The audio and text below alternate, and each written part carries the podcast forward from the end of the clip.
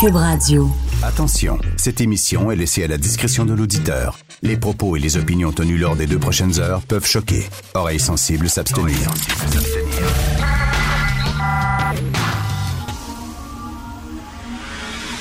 Martino. Richard Martineau. Politiquement incorrect. C'est important pour moi-même de faire le moment de, de mon départ. Cube Radio. Merci d'écouter Cube Radio et Politiquement Incorrect. Ça, c'était Madame euh, May qui quitte le Parti vert. Euh, c'est pas une très grande surprise. hein. Je pense qu'ils vont pouvoir se trouver un chef pas mal plus charismatique que Madame May. D'ailleurs, tiens, parlant de- d'environnement, parlant d'écologie, vous avez vu ce qui arrive à New Delhi, la capitale euh, des Indes? New Delhi étouffe sous un brouillard de pollution. Je vais vous lire le texte. là. C'est assez hallucinant. Les 20 millions d'habitants de New Delhi continuaient de tousser et de se frotter les yeux hier dans un brouillard de pollution dantesque. Un énorme brouillard de pollution, une urgence de santé publique qui a entraîné la fermeture d'écoles et de chantiers. C'est pas rien, ça. Ils ont fermé les écoles et les chantiers tellement c'était pollué. Hier matin, une brume nauséabonde et écœurante emprisonnait toujours la capitale indienne, cachant les bâtiments. Tu pouvais pas voir les buildings. S'immisçant dans les foyers, les bureaux et même les galeries souterraines du métro, envahissant de façon insupportable les voies respiratoires et les poumons. Le pic de ces jours-ci est l'un des plus violents épisodes de pollution atmosphérique qu'a connu ces dernières années la mégapole, souvent qualifiée par les responsables indiens de chambre à gaz. On dit que New Delhi est une véritable chambre à gaz. Comment ça se fait que Greta Thunberg n'est pas allée en Inde? Comment ça se fait qu'elle va pas là en Inde pour dire Hey, la pollution, c'est assez, c'est fini? C'est pas mal plus grave ce qui se passe là-bas. Là, je comprends, là. euh, Donald Trump, il vient de claquer la porte euh, de l'accord de Paris. Il se retire totalement de l'accord de Paris. Je comprends que c'est un peu débile que les États-Unis sortirent de ça, qu'ils veulent même pas faire d'efforts, qu'ils veulent rien savoir, qu'ils abdiquent. Je comprends qu'il faut critiquer Trump, qu'il faut critiquer les Américains, bien sûr. Bien sûr, aucun problème, mais je veux dire, la Chine, le plus grand émetteur de gaz à effet de serre de la planète, est l'Inde. Je veux ce sont les deux plus gros pollueurs actuellement. Comment ça se fait que nos écolos patentés ne sont pas là? Ah, mais là, c'est parce que là, on commencera pas à faire la leçon aux, Indiens, puis aux Chinois. C'est un peu raciste quand même. Ça serait, ça serait du colonialisme. Ça You serait have pas correct. stolen my dreams and my childhood with your empty words. Mais on devrait dire ça aux Indiens. Oh non, on peut pas, on peut pas leur faire la leçon. Ce serait l'Occident qui, qui va faire la leçon au tiers-monde. Non, non, non, on peut pas. Dire, on sait bien que le- les problèmes dans le monde, c'est l'Occident, c'est les hommes, ce sont les hétéros et ce sont les blancs. Je eux autres, c'est la source de tous les problèmes à travers le monde. Tu sais, ça me fait rire, ça. On peut pas dire aux Indiens arrêtez de polluer, aux Chinois arrêtez de polluer parce que c'est du racisme. Alors, on va le dire aux Occidentaux blancs. Ça, c'est correct. Tu sais, même chose, euh, critiquer les hommes, ça, c'est parfait. Critiquer les femmes, non, non, non, non. Critiquer les hétéros, oui, mais critiquer les gays, non, non. Ou là, on le voit, là, critiquer les musulmans, c'est considéré comme raciste parce que c'est une religion, euh, bon, du Moyen-Orient. On peut pas. Critiquer les catholiques, aucun problème, aucun problème. Écoute, là, critiquer les catholiques qui manifestent contre l'avortement, yes, allez-y. Critiquer les musulmans, hum, ça c'est plus difficile parce que pourquoi? Pourquoi ce deux poids, deux mesures? Je ne comprends pas. À un moment donné, c'est-tu correct ce que tu fais? C'est-tu pas correct? On a le droit de critiquer les fondamentalistes religieux, quels qu'ils soient. On a, cri- on a le droit de critiquer les pollueurs, quels qu'ils soient. Et en Inde, on pollue beaucoup. En Chine, on pollue beaucoup. On devrait pouvoir, oui, leur faire la leçon. Oui, envoyer Greta Thunberg là-bas, puis leur dire, ben, vous devez faire des efforts. Toi, Richard, Parlant- tu fais des efforts, tu fais de la récupération, Ben, des Hein? petits efforts. un petit peu de compost. Efforts. un homme blanc hétérosexuel, c'est toi, ça. C'est toi qui fais les efforts. Ben oui. Tu vas changer la planète, c'est toi. On a besoin de leader. Let's go. Euh, des 2%. petits efforts, là. Mais tu sais, euh, Mais est-ce que là-bas, il y a ça? la récupération. Écoute, quand, tu dis, là, quand tu dis là, des 20 millions d'habitants, une ville de 20 millions, ils ne ah, peuvent pas voir le building en face. Ça fait du trafic, ça. Là. Seulement, c'est pollué. Ça rentre dans, les couloirs du métro. C'est comme une tempête, un brouillard, une tempête de neige l'hiver, mais. Euh, comme une tempête de sable dans le désert. Faut-tu que ça soit pollué, ça? Puis en Chine, faut-tu que ça soit pollué aussi? Mais on leur fait jamais la leçon. Parlant des Américains, dans le devoir, aujourd'hui, on évoque peut-être le retour d'Hillary Clinton. Ça a l'air que les démocrates sont tentés d'envoyer Hillary Clinton contre Donald Trump. Êtes-vous fou? Êtes-vous, c'est tout ce que vous avez trouvé. C'est tout ce que les démocrates ont trouvé. Joe Biden, un vieux mononcle qui était tout le temps en train de taponner les femmes, ses photos. Un vieux monsieur. Puis là, Hillary Clinton, qui a mordu la poussière contre Donald Trump. Elle a perdu contre Donald Trump, qui était un clown, un bouffon. Elle n'a même pas été assez forte pour pouvoir le battre. Puis là, on, va, veut faire un, un match 2, un combat revanche, mais elle va perdre encore plus fort. C'est vraiment, ça m'étonnerait pas du tout que malgré tout ce qu'il fasse, tout, ce qu'ils font, les démocrates et tout ce qu'il fait lui, Donald Trump, ça m'étonnerait pas du tout qu'il rentre encore les deux doigts dans le nez aux prochaines élections. C'est la déroute dans le camp démocrate. Quand tu dis que tout ce qu'ils ont trouvé, c'est Hillary Clinton, my God, cette femme-là a beaucoup trop de squelettes, elle n'est pas aimée pour toutes sortes de raisons. Elle ne dit pas parce que c'est une femme. Ah, c'est une femme, on ne l'aime pas parce que. Non, non, non, non, c'est pas ça, ça n'a rien à voir. C'est parce que elle, son personnage, les Clinton, ne sont pas très aimés auprès des Américains. Euh, de retourner avec un combat revanche, je pense que c'est une très mauvaise idée. Finalement, il doit être crampé, lui. Donald Trump, totalement mort. Sa base, elle est solidifiée. Sa base, elle, elle, vote pour lui. Quoi qu'il fasse, quoi qu'il dise, les yeux fermés, sont aveugles. Puis là, tout ce qu'on a trouvé, c'est Hillary Clinton. Comment vous lui donnez la présidence pour un autre mandat? Vous écoutez politiquement incorrect. Politiquement incorrect. Martino, il aurait pu être humoriste. Mais comme l'actualité n'est pas toujours drôle, il a préféré animer Politiquement incorrect. Cube Radio. Alors, nous parlons d'économie et d'argent avec Michel Gérard, journaliste dans la section argent du Journal de Montréal, Journal de Québec, euh, chroniqueur. En fait, salut Michel. Bonjour Richard. Salut. Écoute, ça va leur coûter une méchante beurrée à Desjardins, la fuite des données. Là, tu parles, toi, de 4,8 milliards de dollars. Oui, c'est ce qu'il n'y aura pas de pied couture. Par rapport aux recours collectifs qui sont qui sont en route, là, c'est le cas de le dire. Alors évidemment, euh, ça a augmenté. On savait qu'il y avait déjà des recours collectifs qui, qui étaient en suspens, là. Euh, mais là, on en rajoute. Euh, fait qu'on est passé de 3.2 à 4.8 avec les dernières révélations de Guy Cormier, le président de Desjardins, la semaine dernière, à l'effet que, ben, que ce sont tous les membres, des 4,2 millions de membres, ce qui comprend 200 000 entreprises, puis 4 millions 200 000 particuliers, c'est ça. Donc 4,4 millions, rien de moins. Alors, euh, puis le recours collectif, tu, sais, tu, fais, tu fais un chiffron, là, ça revient à peu près à 1000 dollars de, de, compensation qu'on vise par euh, par client. Or, euh, oui.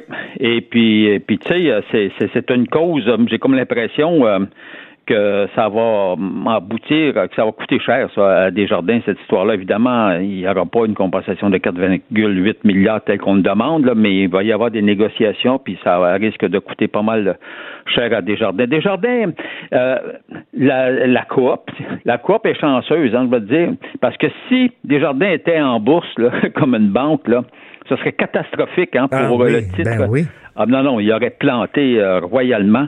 Or, donc, sa chance, c'est que Desjardins n'étant pas en bourse, euh, euh, c'est sûr que ça lui coûte cher. C'est sûr qu'elle est, en termes d'image, elle est extrêmement perdante. Et puis, puis ça va prendre des années, des années, comprends-tu, pour rétablir sa crédibilité au chapitre à ce chapitre-là.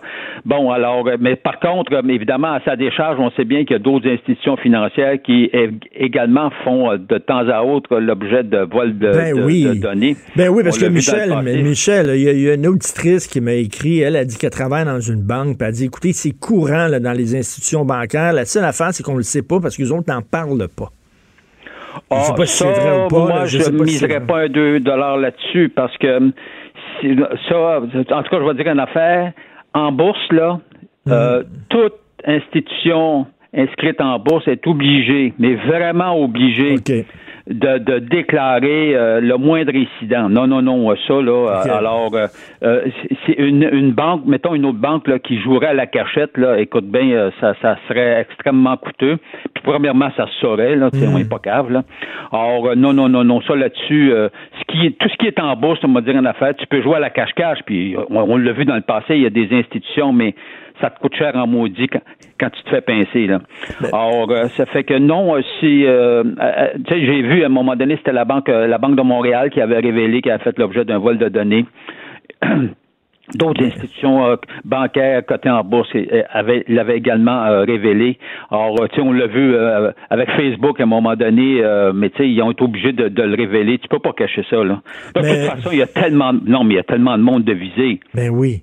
Mais, en même temps, tu sais, le, le, le, président Desjardins qui dit le risque zéro n'existe pas. C'est plate de se faire dire ça, mais c'est la réalité aussi, là. On le sait que le risque zéro, ça n'existe pas. Je me fais l'avocat du diable. C'est très difficile maintenant de protéger les données des gens avec les hackers, les pirates informatiques qui ont toutes sortes de trucs pour contourner euh, les murs, etc.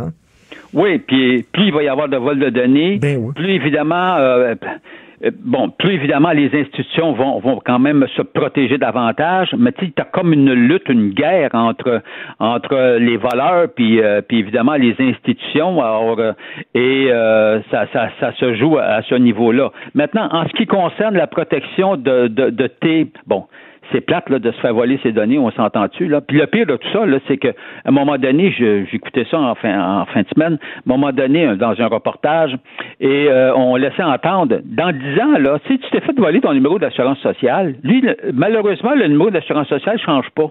Tu vois, tu peux pas le mmh. changer? Mmh. Alors donc, ce qui veut dire que dans dix ans, il pourrait être utilisé par le fraudeur, comprends-tu? Alors, euh, non, mais Ben oui, c'est ça. C'est pas parce qu'il l'utilise pas là qu'il l'utilisera pas un jour. Il peut l'utiliser dans cinq ans. ben oui, et, il est là le drame, c'est que le vol de données, une fois que tu t'es fait voler ces données-là, notamment ton numéro d'assurance sociale, pour, il pourrait l'utiliser. Alors, ce qui veut dire que les gouvernements devraient travailler là-dessus sur une solution au niveau du numéro d'assurance sociale. Parce qu'un numéro d'assurance sociale, tu fais tout avec ça, hein? Mhm. non, mais écoute, tu as accès à toutes tes déclarations d'impôts, écoute, c'est incroyable. Alors, c'est là, là qu'il devrait peut-être trouver assez un mécanisme. Je sais pas si ça se fait. C'est facile à dire pour nous qui en mhm. jasons comme ça un petit matin, là un petit matin frisquet. mais, euh, mais je vais te dire en affaire, c'est la solution est moins facile à trouver. par ailleurs, pour rassurer les gens, bon, euh, Desjardins et n'importe quelle autre institution financière, quand tu, quand tu fais l'objet d'une fraude, t'es entre guillemets protégé là. Parce que non, mais tu sais, il faut évidemment que tu fasses la preuve que c'est pas toi-même qui t'es volé, là. Ben non. Ah, non, mais tu sais, euh, il y a toujours des malins euh, partout, là. Mais cela étant dit, donc, tu sais, comme les, les, les, clients de Desjardins, en fait, c'est quasiment tout le Québec, soit dit en passant, euh, si tu fais l'objet d'une fraude, évidemment, surveillez tous vos relevés, hein. Là, on n'y est plus, là. Il n'est plus question de, recevoir le relevé puis de l'ouvrir, d'ouvrir ton enveloppe euh, six mois plus tard. Là. Non, non, non. Euh, tu reçois un relevé de Desjardins, là, peu importe par quelle branche que tu reçois ça, ou quelle filiale tu vérifies euh, si, si, tout est correct. Là. Alors, puis si tu sens qu'il y a une fraude, ben tu appelles puis ils vont puis tu vas te faire dédommager. Ça, ça, moi j'ai aucune inquiétude là-dessus. Mais n'empêche, j'en reviens pas comment on était mal protégé quand même. Ben, C'est une vraie farce, là. Complètement. Un clin dans l'institution qui qui réussit à qui réussit à, à, à, effectuer ce vol de données de tous les, de données de tous les membres. C'est incroyable. Un gars qui a fait ça, c'est quand même, pour le, ça, ça démontre à quel point nos données étaient quand même assez mal protégées, vulnérables. ah non, Desjardins là-dessus, c'est terrible, c'est une faute grave. Là. Tout à fait. Et tu veux nous parler de Montréal, Montréal qui séduit les étrangers parce que c'est un endroit paisible, un endroit qui est relativement pas cher où vivre. Ben oui, c'est ça. Alors, les étrangers adorent Montréal. Euh, adorent Montréal. C'est une étude euh, qu'a faite euh, euh, l'économiste Chantal Routier du Mouvement des Jardins. Et puis, je, je, trouve ça, tu sais, d'habitude, on chicane tout le temps, là, qu'on compte Montréal. Puis c'est vrai qu'au quotidien, quand tu te présentes, tu essaies d'accéder à Montréal, puis que tu frappes des rues où c'est plein de comptes, c'est pas drôle. On t'envoie à gauche, on t'envoie à droite. Cela étant dit, les étrangers, ne sachant pas à, à tous les jours, ils ont à circuler à Montréal.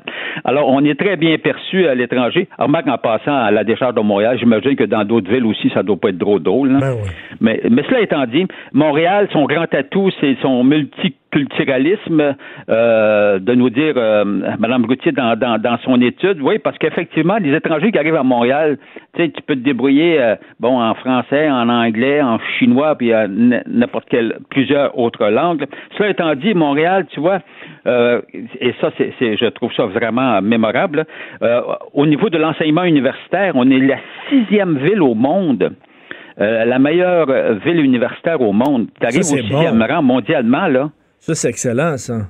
Ça, c'est extraordinaire. Au niveau des congrès, en Amérique, de toutes les grandes villes, compris New York, compris toutes les grandes villes euh, américaines, on, arrive au premier rang pour attirer des congrès internationaux. Il faut le faire, là. Non, mais c'est le fun de voir ça, là, parce que, tu sais, souvent, on chiale, puis on dit, euh, ben avec les travaux, puis les cons oranges, puis Montréal, ça n'a pas de bon sens. Mais c'est bien aussi de souligner les bonnes nouvelles. On est quand même bien positionné, puis les gens aiment venir ici, travailler ici.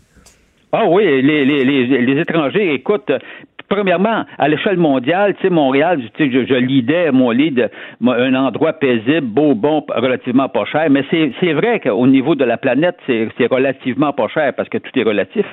Or, et euh, d'ailleurs, Montréal, c'est une des villes les plus abordables au niveau du logement et de l'inflation, même si même si le logement coûte de plus en plus cher, même si le prix des maisons augmente, mais quand tu te compares évidemment à ce qui se passe dans les autres quand grandes villes, quand, on se, quand tu compares à New York ou à Toronto, c'est quand ah. même là, et des bons restaurants pas chers, on peut très bien manger pas cher. Ben merci beaucoup, hein, Michel, c'est des très bonnes nouvelles qu'il faut souligner. Euh, on peut bien sûr te lire dans le Journal de Montréal, le Journal de Québec. Merci. Au revoir. Salut. Politiquement incorrect. À Cube Radio et sur LCN, le commentaire de Richard Martineau avec Jean-François Guérin. Cube Radio. Salut Richard. Salut Jean-François. Alors, comment tu réagis? On met en place un cours euh, d'éducation à la sexualité, une formation qui est donnée dans les écoles. Il y a des gens qui veulent s'en retirer. Entre autres, on apprend qu'il y a 200 élèves qui ont été exemptés, principalement dans la région de l'Outaouais. Oui, alors c'est ça, 200 élèves qui fréquentent des écoles dans la région de l'Outaouais qui ont été exemptés pour des raisons religieuses. Ce sont surtout des enfants de parents musulmans. C'est pas moi qui l'invente. C'est un groupe, un regroupement de parents musulmans qui a vraiment euh, lutté contre cette, ce cours de sexualité où on apprend, entre autres, aux enfants que l'homosexualité, c'est pas une tare, c'est pas une maladie mentale etc. Bon, il y, a des, y a des parents croyants qui n'aiment pas ça. Ils ont voulu retirer leurs enfants. On leur a accordé cette exemption-là. Donc, 200 enfants qui ont été retirés du cours. Et là, je blâme pas Jean-François, je ne blâme pas le ministre de l'Éducation, Jean-François Roberge, parce qu'il avait été très, très clair. Lorsqu'on avait dit qu'il allait avoir un cours d'éducation à la sexualité, il avait dit seulement dans certains cas, on va pouvoir retirer des enfants. Par exemple, si un enfant, euh, ça le traumatiserait d'avoir un cours de sexualité parce qu'entre autres, il avait été agressé lui-même et ça le ferait revivre de mauvais souvenirs. Là, on pourrait le retirer. Mais le ministre a toujours été clair, on ne peut pas retirer ces enfants-là sur la base de la religion. Mais là, c'est la commission scolaire, visiblement, c'est la commission scolaire de l'Outaouais qui ont eu peur. Ils ont eu des demandes d'un groupe, puis là, ils ont eu peur en disant, là, on va paraître peut-être raciste, etc. faut accommoder les gens. Donc, il leur a permis de retirer leurs enfants. Et moi, je suis pas très surpris parce qu'en 2015, en Ontario, lorsque l'Ontario a décidé d'entrer, de, mm-hmm. de, rendre obligatoire un cours sur la sexualité, il y a des milliers de parents croyants qui ont voulu retirer leurs enfants des écoles en disant ça n'a pas de sens, vous voulez leur enseigner des choses qui sont contre nos valeurs. Et là, Jean-François, c'est parce qu'on va jusqu'où, à un moment donné, dans les cours de science, on ne pourra pas parler de la théorie de l'évolution, on ne pourra pas parler du Bing Bang, parce que ça va contre l'enseignement, des parents. Jusqu'où on va, ça n'a pas de sens. On peut pas faire ça. Le cours de sexualité, il est là pour tout le monde. Et puis, l'école, Jean-François, n'est pas là l'école pour répéter aux enfants ce que leurs parents leur Mm. disent à la maison. L'école est là pour extirper les enfants du milieu familial et les confronter à d'autres idées. Et après ça, eux jugeront, là, jugeront les enfants ce qu'ils aiment, ce qu'ils n'aiment pas comme idée. Mais tu sais, on peut pas faire ça. Là. Euh, Toute religion confondue, on Ben oui. privilégie donc la, la religion à finalement l'éducation, à l'ouverture des enfants, parce que, je veux dire, c'est pas leur apprendre, leur mettre des mauvaises idées dans la tête, l'éducation à la sexualité, c'est justement bien les informer pour avoir une sexualité saine. Ben c'est ça, bien les informer, parce que t'as beau, là, t'as beau avoir des parents très croyants, qu'ils soient catholiques ou musulmans. Quand t'es jeune, là, tu te poses des questions sur ton corps, qu'est-ce qui se passe, comment ça se fait que je suis un garçon puis je suis attiré par des garçons, comment ça se fait que je suis une fille, je suis attiré par d'autres filles, comment ça fonctionne mon corps, c'est quoi l'intimité, tout ça? Fait que c'est pas parce que tes parents sont religieux et ils croient à Jésus, à Yahvé, à Bouddha ou à Allah que toi, t'es nécessairement, là, que tu ne te poses pas ces questions-là. C'est important qu'on le dise haut et fort. Le cours de sexualité, c'est pour tout le monde et c'est pas Dieu qui est ministre de l'Éducation, là. C'est Jean-François Roberge, puis c'est un, un cours qui est important. Par ailleurs, c'est euh, inquiétant ce qu'on a appris comme statistique hier, comme portrait de la situation lorsque s'est ouvert cette commission euh, où il faut s'attaquer à ce grave problème de la prostitution juvénile. Écoute, ça vraiment, ça donnait des frissons dans le dos, hein, parce qu'on a tendance à dire, ah, Montréal, c'est une belle ville et tout ça. Tu sais, la prostitution juvénile, de, euh, coucher avec des enfants, ça se fait dans des, dans des capitales comme Bangkok, par exemple. Tu sais, les gens vont au Vietnam, puis tout ça, là, bon. Mais ici, non, on est protégé de ça. Non, c'est une plaque tournante. Montréal, on est une plaque tournante de la prostitution juvénile. Et là, on va réfléchir au cours des prochains jours comment combattre ça? Mais j'espère, Jean-François, j'espère qu'on va être aussi sévère envers les clients qu'on l'est envers les proxénètes et les souteneurs. Pour moi, là, euh, si a de l'offre, c'est parce qu'il y a de la demande. Il y a des gens qui spécifient, je suis désolé, là, c'est, c'est peut-être Red ce matin-là qui dit ça, mais il y a des gens qui spécifient, je veux des enfants. Je veux, je veux, je veux pas qu'il y ait de poils. C'est vraiment ça qu'ils disent. Je veux des enfants de 12 ans, de 13 ans. Et ces gens-là sont aussi, aussi dangereux que des proxénètes et des souteneurs. Et moi, je pense qu'on devrait leur donner Oui. des peines aussi sévères que ces gens-là pour dire, regarde, là, nous autres, là, on trouve que c'est un crime extrêmement grave. Et Jean-François, sensibiliser le milieu hôtelier, les motels. Quand il y a un gars qui rentre Oui. dans, dans une réception de motel avec une jeune fille, là, pas sûr que c'est sa fille. Ouais. Peut-être poser des questions un peu. Puis si on a des doutes, on prend le téléphone, on appelle le 911. Exact. Et c'est Christine Saint-Pierre, la vice-présidente de la commission, qui disait, parce qu'on minimise, le- on dit clients, mais Ben oui. elle disait ce sont des abuseurs, des pédophiles, des vicieux, des violeurs. Il faut, Elle faut appeler les choses par Ben leur nom. exactement, faut pas ça- minimiser leur rôle, parce que si eux sont pas là, il n'y en a pas d'exploitation Ben, tout à sexuelle. fait. des gens. Ben, exactement. Donc, euh, c'est pas des clients, là, c'est trop gentil. là. Ce sont des pédophiles, ce sont des abuseurs. Puis, il faut aussi, nous-mêmes, en tant que société, se poser des questions. Je, je regardais un magazine récemment, Jean-François, et il y avait une publicité d'un collier, là, un collier en or, là, très dispendieux. Et la, la- la mannequin qui portait le collier dans- avait 14 ans, 15 ans. là. Tu sais, on voulait la faire passer pour une, une belle femme de 30 ans. Mais tu sais, vraiment, elle était visiblement mineure. là. À un moment donné, là aussi, de toujours montrer euh, la jeunesse, les, les mineurs comme étant attrayants sexuellement, euh, on, on est, on participe aussi à une certaine culture, là, de, de- tu sais, on participe à ça, de, de faire attention, mais vraiment, là, de- d'être extrêmement intransigeant. Parce que là, à Edmonton, on prend les clients, on les amène dans des ateliers de sensibilisation où on tente de leur montrer que ce qu'ils ont fait est très grave et très répréhensible. Et après ça, ces gens-là n'ont pas de casier, euh, euh, pas de casier criminel. Faut pas faire ça. Il faut vraiment être extrêmement sévère envers ces gens-là parce qu'effectivement, ce sont pas des clients, ce sont des pédophiles. Exactement. Il faut être dissuasif. Euh. Richard, merci beaucoup. Merci, bonne journée. Bonne journée. Politiquement incorrect. Joignez-vous à la discussion. Appelez ou textez 187 Cube Radio. 1877 827 2346.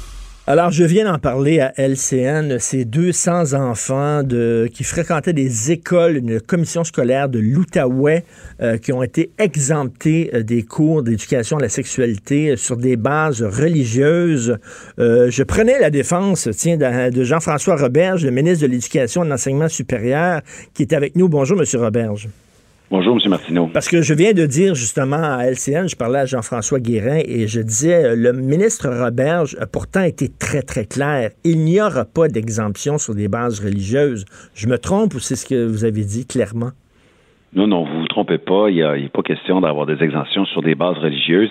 Il y a des balises en ce moment données euh, par le ministère aux commissions scolaires qui doivent traiter des demandes d'exemption qui devraient être là extrêmement rare pour justifier une, demande d'exemption.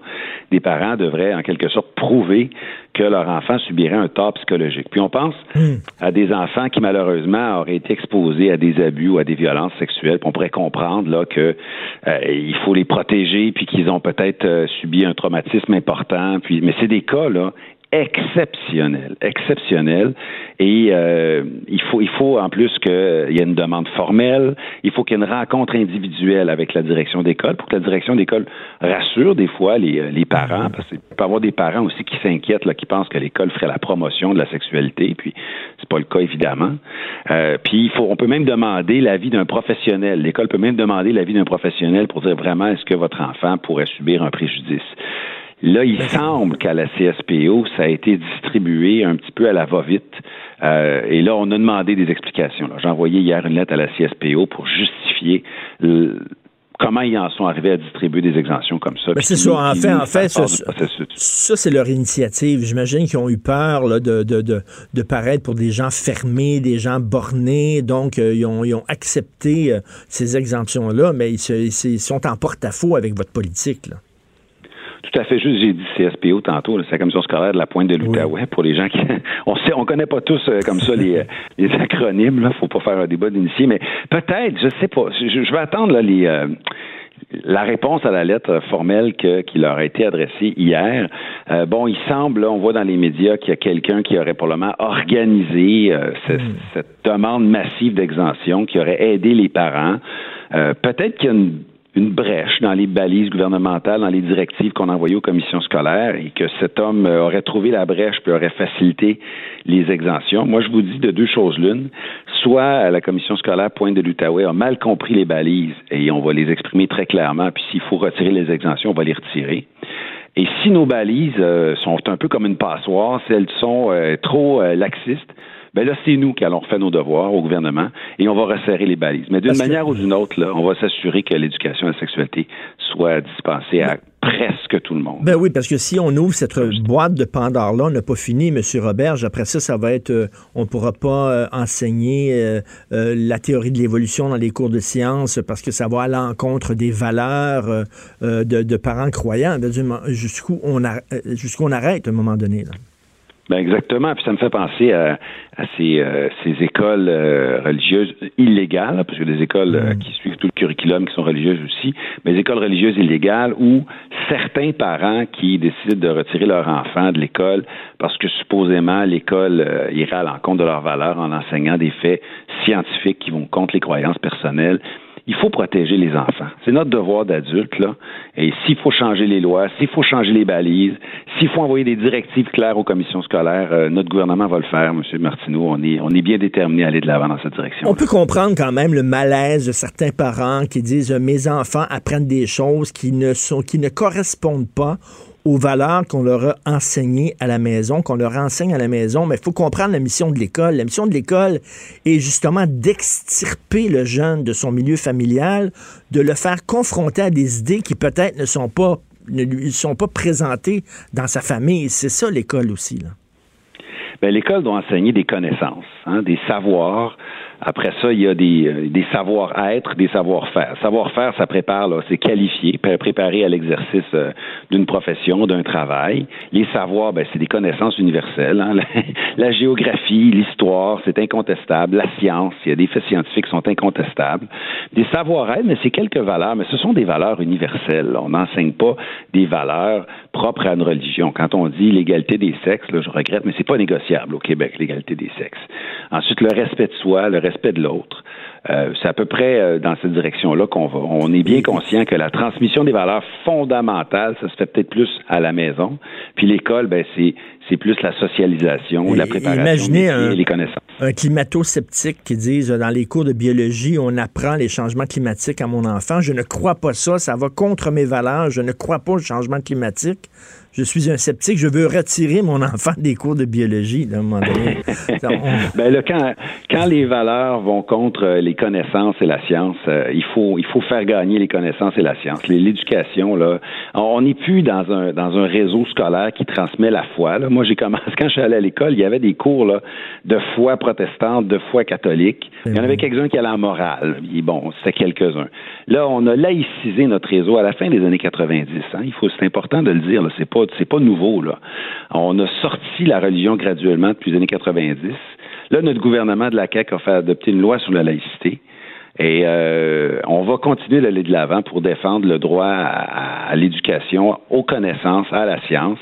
Bien sûr qu'on peut transmettre les valeurs, mais on ne doit pas opposer les valeurs aux sciences et aux connaissances. Autre sujet, là, vous êtes un peu dans l'eau chaude concernant la gouvernance scolaire. Il y a des gens qui tiennent encore aux commissions scolaires et il y a des francophones qui disent là, c'est deux poids, deux mesures. Comment ça se fait que les anglophones, eux, vont pouvoir continuer à élire des commissaires scolaires élire des gens qui vont, qui vont gérer en fait les écoles et pas nous. Nous, on n'a pas le droit. Donc, euh, ça fait, ça fait, ça semble une injustice pour certaines personnes. D'abord, il faut faire attention à, à, ceux qu'on entend. Vous savez, des fois, j'appelle ça le, le à mort des ultra-minoritaires. Ils sont très, très peu nombreux. Euh, ils vont pas voter. Euh, ils représentent pratiquement qu'eux-mêmes. Mais ils ont un mégaphone. Ils ont des moyens de faire des communiqués de presse, des conférences de presse. Dans les médias, on a l'impression là qu'ils représentent la majorité. Hmm. Pas du tout. Quand je circule dans ma euh, circonscription, quand je vais dans les écoles, M. Martineau, je visite des écoles presque à chaque semaine, je parle à des profs, à les directions d'école à peu près tout le monde est d'accord avec ce qu'on s'en vient faire avec les commissions scolaires. Plus de commissaires scolaires, plus d'élections scolaires, décentralisation de la prise de décision par les enseignants, par les directions d'école, par les parents. Euh, les Québécois sont avec nous, monsieur. Mais, pourquoi, mais pourquoi les commissions pas par les communiqués de presse des groupes de presse Mais pourquoi, je comprends, mais pourquoi les commissions scolaires anglophones, ils vont continuer eux autres à avoir des élections? Parce que du côté euh, anglophone, il y, a, une nuance à apporter. D'accord? On vit à l'intérieur d'un pays qui s'appelle le Canada. Le respect des minorités, c'est important. En plus, c'est protégé dans la Constitution canadienne, puis nous, on ne tente pas de jouer dans le film d'une bataille constitutionnelle. Hmm. Ensuite, on les a écoutés, euh, les gens de la communauté anglophone, puis ils ont exprimé cette espèce de, de désir là, de, que même les, les, les gens qui ne sont pas des parents choisissent les gens qui vont euh, diriger les centres de services. On a fait un compromis. Toutes les commissions scolaires, francophones et anglophones, vont être transformées en centres de services. Il n'y a pas d'exception. Donc, plus d'élections scolaires pour des commissaires, ni francophones ni anglophones, plus de commissions scolaires, ni francophones ni anglophones, que des conseils d'administration partout, francophones et anglophones, décentralisation partout, mais une petite nuance, les anglophones vont pouvoir élire à peu près euh, les deux tiers du conseil d'administration. Mais pour le reste, c'est la même Ça, c'est parce qu'on est comme euh, ligoté par la charte, en fait. Ben, on doit respecter euh, la Constitution canadienne, la charte euh, hmm. canadienne. Puis, on veut pas se lancer dans une futile bataille constitutionnelle. Et il faut bien le constater aussi, là, pour les anglophones, la, la gestion et le contrôle de leur réseau scolaire, ça fait partie vraiment de leur valeur, tandis que chez les Québécois francophones, eh bien, c'est moins de 5% des gens qui sont allés voter aux élections scolaires. Donc, en quelque part, on l'a eu, notre référendum sur les élections scolaires, puis euh, on l'a gagné à 95% Et qu'est-ce qu'on fait avec euh, la commission scolaire anglophone qui est extrêmement mal gérée? On l'a encore vu cette semaine. La gestion est vraiment déficiente. Oui, English Montreal School Board, euh, mauvais élève là, dans le réseau scolaire. Euh, il y en a d'autres, là, mais disons que c'est celle-là où euh, ça se pointe avec le plus d'acuité. D'ici quelques jours, c'est clair, on va prendre une décision au gouvernement. Est-ce que ce sera un accompagnement, une directive ou une tutelle? on est en train d'analyser ça avec les avocats. OK, on peut aller, on peut aller jusqu'à une mise en tutelle de la commission scolaire. Ça pourrait aller jusque-là. On est en train d'évaluer ça avec les avocats. OK. Et le cours d'éthique et culture religieuse, est-ce qu'il va être transformé? Est-ce qu'il va être modifié? Il me semble que c'était dans vos, euh, dans vos plans de travail, ça. Tout à fait. Euh, on va, on est en train de bâtir un cahier de consultation, des orientations, mais oui, le, cours ECR, éthique et culture religieuse, va être transformé. Euh, ça sera davantage éducation à la citoyenneté, où on trouvera le nom plus tard. L'important, c'est de revoir ce cours-là qui, en ce moment, fait œuvre utile à certains égards, mais à certains autres égards transmet des stéréotypes. Et c'est, c'est pas ce qu'on veut faire. Euh, on veut euh, on veut permettre aux jeunes de se connaître soi-même, de connaître les autres, de faire ce qu'on appelle de l'éthique ou de la, philosophie pour enfants pour adolescents. Il est possible qu'on intègre les contenus d'éducation sexualité à ce cours-là de citoyenneté. Mais on va on va mener une grande consultation parce que c'est un sujet qui est délicat, qui touche les valeurs des Québécois. C'est qu'on va on va consulter avant de avant d'agir là-dessus. Et je lis entre les lignes en terminant, donc ça veut dire un peu moins de religion, plus d'éthique, plus de morale, plus d'apprentissage de la citoyenneté? Précisément, vous avez bien compris. Oh, que c'est de la musique à mes oreilles, ça, M. Roberge. Merci beaucoup. Très bien. Merci, ministre de l'Éducation Jean-François Roberge. Donc, moins de religion dans le cours d'éthique et culture religieuse et plus de philosophie, plus de morale, plus d'éthique, plus d'apprentissage à la citoyenneté. C'est quoi être un citoyen? C'est quoi aller voter? My God, que j'ai hâte de ça. Et si on ne peut pas retirer notre enfant du cours d'éthique et culture religieuse. Je ne vois pas pourquoi on pourrait retirer notre enfant euh, des cours de sexualité. Et euh, le ministre a été très clair, on n'a pas le droit, donc j'imagine qu'il va y avoir des discussions avec la commission scolaire de l'Outaouais qui ont plié des genoux en disant, on le sait, c'était surtout des parents musulmans qui voulaient retirer leurs enfants, puis les autres, ils avaient peur de passer pour racistes, pour xénophobes, pour intolérants. Il faut respecter la culture des autres, il faut respecter leurs valeurs. Fait que, OK, vous pouvez retirer vos enfants. Non, non, non, non. Non, non, non. Tu retires pas ton enfant des cours de, sexualité sur une base religieuse. C'est interdit. Et j'espère que M. Robert vais mettre son point sur la table. Vous écoutez politiquement incorrect. Martino. Un martino par jour éloigne le médecin pour toujours. Vous écoutez Politiquement incorrect. Alors, nous parlons avec notre ami Steve Fortin, chroniqueur, blogueur au Journal de Montréal, Journal de Québec. Salut, Steve. Hey, salut, Richard, comment ça va? Très bien. Écoute, on sait que c'est la grosse lune de miel entre les Québécois et la CAQ. Euh, là, ça va faire un an euh, de pouvoir. Est-ce que ça va se fissurer? Déjà, on a commencé cette semaine à dire il y a des problèmes dans le système de santé. Non seulement ça n'a pas été réglé, mais ça s'est empiré. Euh, on attend une heure et 22 minutes de plus dans les urgences.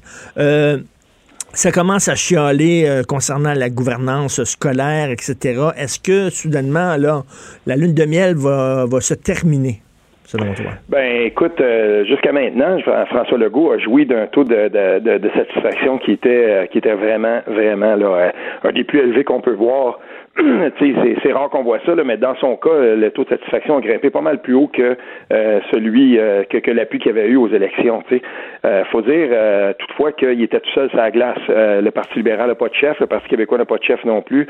Puis on peut dire que Québec solidaire est plutôt occupé à, à, fomenter des, des, des manifestations, à s'occuper de ces, de, de, de, si on veut, de ces petites, de ces petites affaires, de ces, ils ont pas, ils ont, ils ont vraiment pas là, ils se sont pas attaqués, ils ont pas fait office de d'une opposition très crédible, ou en tout cas très euh, active à l'Assemblée nationale. Fait que dans ce dans ce contexte-là, ben ça rappelle un peu l'élection de Justin Trudeau en 2015, parce que tout le monde, euh, c'est comme si euh, Justin Trudeau avait été placé dans, sur une patinoire, puis tout à coup, ben il y avait plus personne pour jouer avec lui. Il était tout seul sur la patinoire. Tous les autres partis se sont engagés dans une longue reconstruction, trouver un, trouver un chef et tout ça.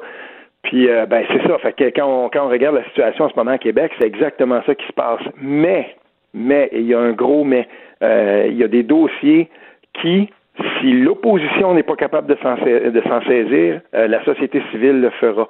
Puis là, on, le voit, là, il va, euh, il va y avoir des, des, nuages à l'horizon pour la CAQ parce que on s'engage dans, dans, vraiment le, plus dur de la gouvernance, c'est-à-dire après la première année, la lune de miel va commencer à s'estomper, puis là, on entre dans les, dans les projets de loi qui vont susciter de la grogne. Puis on a vu ce que ça a donné dans le cas de Philippe Couillard, ça.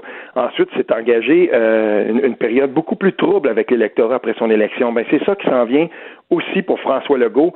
Et à un moment donné, va s'estomper euh, l'effet positif, si on veut, de quelques, de, par exemple, de la loi 21 qui, qui, a été populaire. Oui, je veux bien, mais à quoi ça sert de se gloser puis de dire, ben voilà, nous, euh, on, est, euh, on est pour l'identité québécoise, on croit là-dedans, on est des nationalistes. Quand, par exemple, j'ai entendu hier, et je voulais m'arracher les cheveux quand j'ai entendu le ministre de l'Éducation, Roberge, tourner en dérision le fait que euh, les, les, commissions scolaires anglophones vont, vont, vont, vont, pouvoir jouir de droits que les, que les commissions scolaires francophones ne Mais Là, je viens de parler justement euh, au ministre Robert. J'ai dit, écoute, il y a les pieds et mains liés par la, par la charte, puis tu sais, euh, il, s'engage dans une bataille contre le reste du Canada, une bataille constitutionnelle sur la loi 21. Ils peuvent pas ouvrir un nouveau front, là, puis faire une bataille constitutionnelle pour les commissions scolaires. À un moment donné, il faut choisir ses luttes et ses combats aussi. Moi, je peux te dire une chose, là. Je vais parler prochainement euh, d'un, gars, là. Vous allez, vous allez m'en entendre parler un peu. Il s'appelle Éric Antoine. C'est le président de la commission scolaire au cœur des vallées. C'est le président de la commission scolaire dans mon bout. Euh, nous, on est en Outaouais, puis on vit avec la dualité linguistique. Euh, c'est un peu, euh, c'est notre quotidien là, par chez nous. Puis pour un président de commission scolaire comme lui que je que je ne connais, je, je le connais personnellement, là, on collabore ensemble dans le journal local et tout ça. Puis, euh, mais tu sais, je le connaissais pas militant. Mais là, on le fait sortir de ses gonds et, et, il va se, il a réussi à obtenir un droit de parole à l'Assemblée nationale. Puis je vais te dire une chose, c'est quelqu'un de brillant.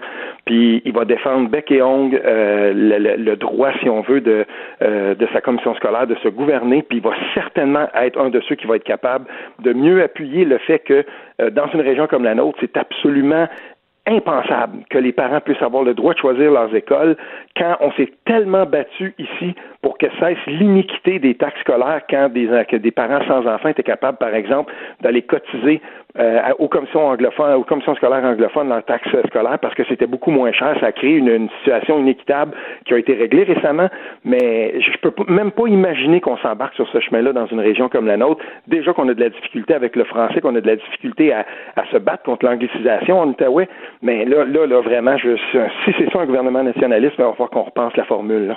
Écoute, là, il y a les commissions scolaires, ça va hmm. grincer. Il y a euh, le système de santé aussi. On n'en a pas parlé, pas en tout, hein, dans, dans, la campagne euh, fédérale. Il faut dire que c'est de, de, euh, juridiction provinciale, mais quand même. Attends un peu, Richard, je, veux dire quelque chose là-dessus. on n'en a pas parlé sauf une fois, puis on va dire sauf une fois au chalet. Je me souviens d'une journaliste dans l'Ouest canadien qui, qui, avait repris Jack Meeting. Il était rendu qui, qui promettait l'ouverture d'une salle d'urgence à Winnipeg. Mais là. À un moment donné, on lui a dit, ben voyons, c'est compétence provinciale. Ben oui. Mais tu sais, il était, il était rendu là. Quand on en a parlé, des, des fois, là, ça a donné lieu à des moments cocasses. Je tiens à le souligner. Et il y a aussi le test de valeur là, euh, qui a été pas mal rejeté par tout le monde. Euh, moi, je trouve ça personnellement, tu, le sais, je suis un grand défenseur de la loi 21, la loi sur la laïcité, mais ça, c'est une patente à gosse inutile. Ça donne strictement rien. Euh, Penses-tu que quelqu'un dans un qui trouve que les femmes sont inférieures aux hommes va l'écrire noir sur blanc dans un test en disant, ben oui, c'est sûr qu'il va dire oui pour moi, les hommes et les femmes. Qu'est-ce que ça donne, ça? Ça, donne absolument rien, puis surtout, ça donne une emprise à ses opposants, aux ben adversaires de la CAQ, puis encore une fois, ça leur permet de, de continuer le combat de, de, façon corollaire là, contre la loi 21 en général. Donc euh, ça c'est un c'est, un mauvais move, mais comme je te dis là, on, on entre dans on entre là-dedans. Ne, il ne faut pas non plus euh, sortir de l'équation le fait suivant. On lira Martine Biron là-dessus. C'est un texte qui a peut-être pas fait grand bruit encore, mais il devrait. elle raconte ce qui s'est passé dans une réunion dans une réunion de caucus de la CAC là dernièrement. Je pense que c'était hier parce que c'est un texte qui a été publié aujourd'hui où les, les des, des députés et des ministres ont carrément dit, écoute, le, rythme est, il est absolument affolant. Et euh, il y a même une députée ou une ministre, il faudra lire dans le, qui, qui, a osé dire, ben écoute, moi je remets en question mon, mon avenir politique, c'est pour être comme pourquoi, ça. Pourquoi ils leur demandent de trop faire de, choses en trop peu de temps?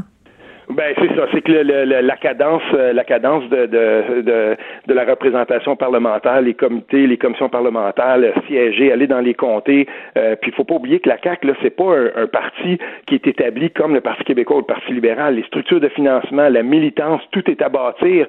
Puis en ce moment, la CAC là, elle mène dans le, financement populaire, mais tout ça c'est à mettre en place là, parce que avant d'être élue, la CAC était troisième et souvent quatrième dans le financement populaire. Mais là, elle gouverne.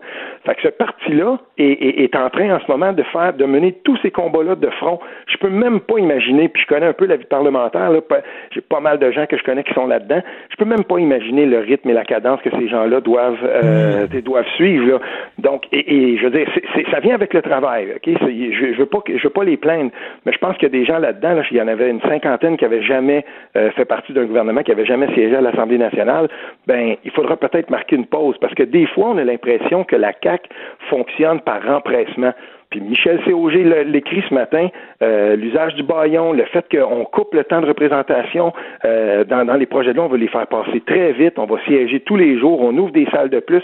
À un moment donné, ces gens-là, c'est pas des surhumains non plus. Puis peut-être que des fois, ça vaudrait la peine de prendre un pas de recul. Et là, je pense par exemple au dossier des maternelles 4 ans. Ça vaut la peine de prendre un pas de recul, mais si le gouvernement n'agit que par idéologie, puis euh, il s'entête, puis il veut foncer, puis absolument tout le temps réaliser ses promesses, même au mépris peut-être des meilleurs conseils des spécialistes et de la science, ben ce, gouvernement-là va se buter à la société ben, ben, c'est sûr et certain. Ben, c'est le, bon vieux proverbe qui embrasse trop mal, mal étreint. Mal étreint. C'est ah exactement ça. C'est assez de faire trop de choses en trop peu de temps. T'es fait tout croche un peu, là. Oui, ben, et, là, la, deuxième question par rapport à ça, Charles, ça va être, admettons là, que, euh, effectivement, commission scolaire, ça grogne, euh, parce qu'on a entendu Russell Copeman l'ancien député, euh, libéral, ministre libéral, qui disait, euh, lui, du côté des commissions scolaires anglophones, ça a l'air qu'ils ont aussi accouché d'une patente là, pour dire, ben vous allez avoir une genre de représentation démocratique, mais qui sera pas comme les élections scolaires. Lui, il était pas content. S'il réussit, il, déplaise à tout le monde, ben, dans la société civile, c'est une chose, mais est-ce qu'il va y avoir à Québec une opposition digne de ce nom? Ben pour être capable de canaliser et profiter ben de ça? Là, ils veulent profiter justement que l'opposition est en déroute parce que du côté du Parti libéral et du PQ, c'est tout petit puis ça veut vivre, là, vraiment. Fait qu'ils profitent, eux autres, du fait qu'ils sont en déroute, qu'ils se cherchent des chefs, qui se cherchent une identité pour essayer de passer le plus de lois possible. Mais qu'est-ce qui arrive du côté du PLQ puis du PQ? Écoute, le PQ, là, moi, j'ai rien contre Paul Saint-Pierre Plamondon, là. J'ai rien contre lui, c'est un bon gars puis tout ça, mais tu sais, on est quand même loin des, Jacques Parizeau, des, des, Bernard Landry, des, des, de, des gens de cette trempe-là. Ben, François Legault non plus. Euh, on s'entend, c'est pas un tribun, c'est pas quelqu'un qui a la stature non plus de René Lévesque ou de Jacques Parizeau. Donc, euh, la, la, la, politique maintenant, c'est une des choses que, que, que, que, je reproche quand je quand je vais, quand je vais rencontrer les gens dans les cercles indépendantistes, dans les cercles euh, du Parti québécois, parce que j'ai encore des entrées, mais même de façon plus large. je respecte beaucoup ces gens-là, mais le syndrome du sauveur existe encore. Trop souvent, je l'entends parler. On aurait besoin d'un leader pour nous diriger, pour nous mener vers la souveraineté, puis tout ça. C'est ça, j'entends ça. Mais mais honnêtement, là, je suis pas certain, moi, que la politique telle qu'on la pratique aujourd'hui, de la façon dont on la mène, euh, je veux dire, on est, c'est plus la même époque, tu sais, fait qu'il faut arrêter ça. Et ça, ça vaut pour tous les partis. Fait que, tu sais, et, rendu là, ben, il faut être pragmatique. Moi, Paul Saint-Pierre, euh, Paul Saint-Pierre Plamondon, je l'aime bien. Euh, c'est quelqu'un, ça vaut la peine, en tout cas, de, de voir ce qu'il aura à proposer, puis attendons ce qui va se passer en fin de semaine à Trois-Rivières pour le Parti québécois, parce que euh, ce parti-là joue littéralement sa survie. Puis je peux te le dire tout de suite, il va y avoir un courant à l'intérieur du parti qui va vouloir s'accrocher euh, à ce que le PQ est et était, puis il va y avoir même peut-être quelqu'un dans la, dans, la course à chefferie qui va parler pour les plus vieux au Parti québécois, ou pour ceux en tout cas qui sont attachés à la structure, qui sont attachés au nom. Ça va être la bonne vieille chicane. Est-ce qu'on parle de souveraineté ou on se tire dans le pied en en parlant trop? On va revenir régulièrement on se pose cette question-là au PQ? Je pense que la, la, la, la, partielle de Jean Talon nous donne une idée. On s'entend que le, Parti, québécois n'a pas de chance là. Euh, mais tu sais, euh, la, pancarte qu'on a sortie, puis ça, c'est une idée de Pascal Bérubé lui-même. Donc euh, là, maintenant, on mise tout sur l'indépendance. de ce fait, ben, on force aussi en même temps l'autre parti à côté qui aime ça parler d'indépendance, mais tu sais, Québec solidaire, mais c'est toujours indépendance si, pas indépendance à condition que. Fait que, tu sais, de ce côté-là, je pense qu'il y a peut-être une petite jambette de, de, de, vers, cet adversaire-là, mais en gros, là, le Parti québécois, euh, il, reste, il lui reste quelle place à occuper sur le terrain politique? Ça, on va le voir, on va voir jusqu'où il est prêt à aller. Déjà, ça va commencer en fin de semaine. Parce que ce qui va se passer à, Trois-Rivières, ça va être déjà un guide qui va nous permettre d'envisager la suite des choses. Puis il y a beaucoup, beaucoup euh, à jouer là. je veux dire, c'est littéralement tant qu'à moi, en tout cas, là, euh, c'est littéralement la survie du parti qui est en jeu. Ben oui, tout à fait, complètement. On va s'en reparler d'ailleurs. Merci beaucoup, Steve. Ben, merci, encore, c'est bien. Steve Fortin, chroniqueur, blogueur, Journal de Montréal, Journal de Québec. Martineau et l'actualité, c'est comme le yin et le yang. Impossible de dissocier. Politiquement incorrect. Alors, mon ami Mathieu Bock-Côté peut se péter les bretelles. Il est devenu un incontournable au Québec. La preuve, il y a un livre sur lui. Un livre qui étudie la pensée, entre guillemets, de Mathieu Bock-Côté. Ça s'intitule Mélancolie identitaire. Une année à lire Mathieu Bocoté du sociologue Marc Fortier en première page, s'il vous plaît, mesdames et messieurs, euh, du devoir. Et, que ça va l'air pénible pour ce sociologue-là. Vraiment. Il dit J'ai passé une année à lire tout ce que Mathieu Bocoté a écrit et c'était très dur. Oh mon Dieu, pauvre lui, j'espère qu'il va avoir quand même euh, de l'argent de la CSST, quand même. C'est comme un accident de travail, quasiment presque. Alors, Monsieur Fortier s'est penché sur Mathieu Bocoté parce que vous avez vu la, lettre ouverte de Hugo Latulippe cette semaine dans la presse qui dit Les gens n'ont pas voté NPD. Mais, mais, mais, mais, comment ça se fait? Voyons. Euh, NPD, c'est la vérité, c'est c'est le chemin à suivre. C'est ça va sauver le, Québec, ça va sauver le Canada. Comment ça fait que les gens n'ont pas voté NPD? Faux. Puis là, euh, Hugo Latulippe est arrivé à la conclusion que ben, c'est parce que les gens ne sont pas éduqués. Ils n'ont pas d'éducation. C'est pour ça, sinon, voyons donc, c'est impossible qu'ils disent non au NPD. C'est un peu ce que les croyants disent. Hein. Tu ne crois pas en Jésus? Tu ne crois pas en Allah? Mais, mais, mais, tu as un problème. Vraiment es aveugle. Tu es, possédé par le diable. quelque chose. Voyons donc. C'est le chemin à suivre. C'est le chemin de la vérité. Bon. Alors, un mépris. Donc, pour Marc Fortis, il dit ben là, Mathieu Bocoté, il, parle de, il parle de nation, de valeur. Il parle qu'il ne faut pas aller trop vite, il ne faut pas jeter le bébé avec l'eau du bain, qu'il y a des valeurs, il y a des façons de faire, il y a des conceptions euh, de la société, euh, des conceptions anciennes qui méritent d'être préservées, de ne pas être jetées tout le temps, que l'homme et la femme, ça existe encore, que c'est pas vrai que ça n'existe plus les sexes, et les genres. Alors, mais mon Dieu, il doit, il doit être malade, Mathieu Bocoté. Comment ça se fait, il pense ça? On va se pencher sur son cas. Alors là, Marc Fortier a voulu diagnostiquer le mal étrange et mystérieux dont souffre Mathieu Bocoté. Comment ça se fait qu'il est à droite? Comment quelqu'un peut être à droite en 2019, mais il y a quelque chose qui ne marche pas dans son, cerveau? Il faut vraiment le diagnostiquer, savoir c'est quoi le problème et, et le guérir, bon Dieu, diantre, le ramener dans le droit chemin. Alors, en, en travailleur humanitaire, le sociologue Marc Fortier a pilé sur son orgueil, même si ça le dégoûtait profondément. Il a lu tout ce que Mathieu Bocoté a écrit pendant une année. Pauvre homme, ça devait être dur pour lui. Oh, j'espère qu'il y avait une conjointe ou un conjoint qui pouvait... Quel mépris! Quelle condescendance! Tout ce discours d'une certaine gauche. Vous pensez pas comme nous. Donc, vous devez être malade. Donc, on va essayer de se pencher sur votre problème pour vous aider pour vous aider, vous, pour... Tu sais, c'est comme, tu veux aider un alcoolique, arrête de boire, reviens dans, le bon chemin, dans le droit chemin. Il y, a, un mépris, le même mépris qu'Hugo euh, la dont Hugo la tulipe faisait preuve dans son texte, dans sa lettre ouverte. C'est tout le temps la même affaire. Donc, lui s'est penché sur bas côté. Puis là, dans l'entrevue que Marc Fortier, le sociologue, a accordée au devoir, il y a plein de déclarations sur Mathieu Bock-Côté, comme quoi c'est des sophismes, comme quoi qui est dans le champ, jamais étayé, jamais expliqué. À un moment donné, dit Mathieu Bock-Côté, il dit que Marx puis, euh, euh, Foucault, c'est la même affaire, ça n'a pas de bon sens, ça n'a pas de sens. Ben, je sais pas, étaye. Non, lui, il n'a pas besoin d'étayer. Et c'est drôle parce que c'est ça qu'il dit de, Mathieu Bock-Côté. Mathieu Bock-Côté arrive avec des déclarations qui, tu sais, c'est jamais étayé, c'est jamais expliqué. Mais c'est ce que tu fais. Marc Fortier, c'est exactement ce que tu fais. En fait, tout le, but de ce livre-là, c'est qu'il voulait discréditer Mathieu Bock-Côté. Dès le départ, tu sais, euh, une, recherche scientifique, c'est que tu fais ta recherche, puis après ça, tu en tires les conclusions selon les données que, que tu as trouvées en chemin.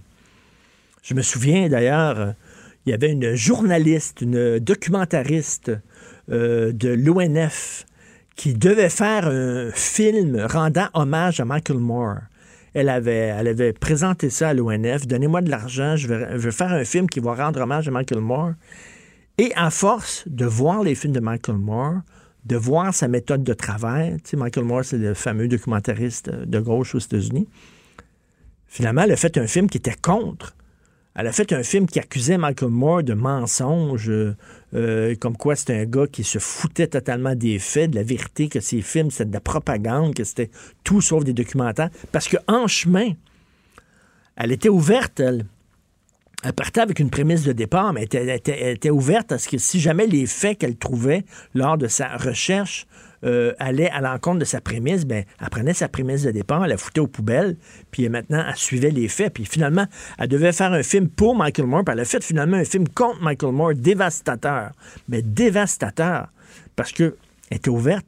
Mais lui, son idée de départ, c'est que Mathieu Bocoté, c'est n'importe quoi, c'est un faux sociologue, c'est un faux intellectuel, euh, ce qu'il dit n'a pas de sens, n'est pas fondé, puis tout ça. Fait que après ça, il a supposément lu de façon objective les textes de Mathieu pour faire ça. Mais non, mais il l'avait jugé d'avance. Ce livre-là n'est qu'une tentative de discréditer Mathieu Bocoté en disant il n'a pas le de vous voir au chapitre, il n'a pas le droit, on ne doit pas le prendre au sérieux. Ce gars-là est un clown, un bouffon. Bon, première page du devoir. Ha ha, nous avons débusqué un méchant penseur de droite. Le voilà, lui, est discarté. Mathieu Bocoté, fini. Maintenant, on va s'attaquer à un autre penseur. C'est tellement débile.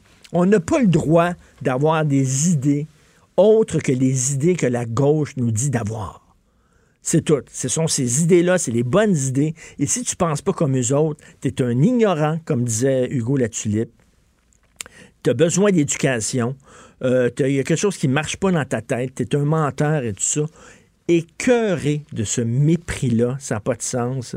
Donc, euh, Mathieu qui a un livre contre lui. Là. Puis après ça, le gars, il dit euh, on a demandé à ce gars-là, Marc Fortier, est-ce que vous voulez débattre avec Mathieu Bocoté? Oh, Non, non, je suis pas, ben, je suis pas sûr, je veux débattre avec lui. Non, non, ça serait donner trop d'importance. Hey, Marc Fortier, c'est parce que tu le sais, tu vas te faire tellement planter.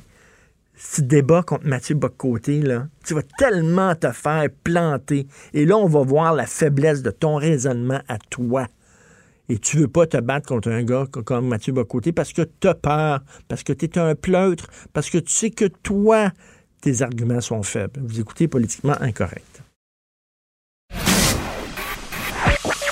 L'art est dans la manière. Non, c'est pas de la comédie. C'est politiquement incorrect avec Martineau.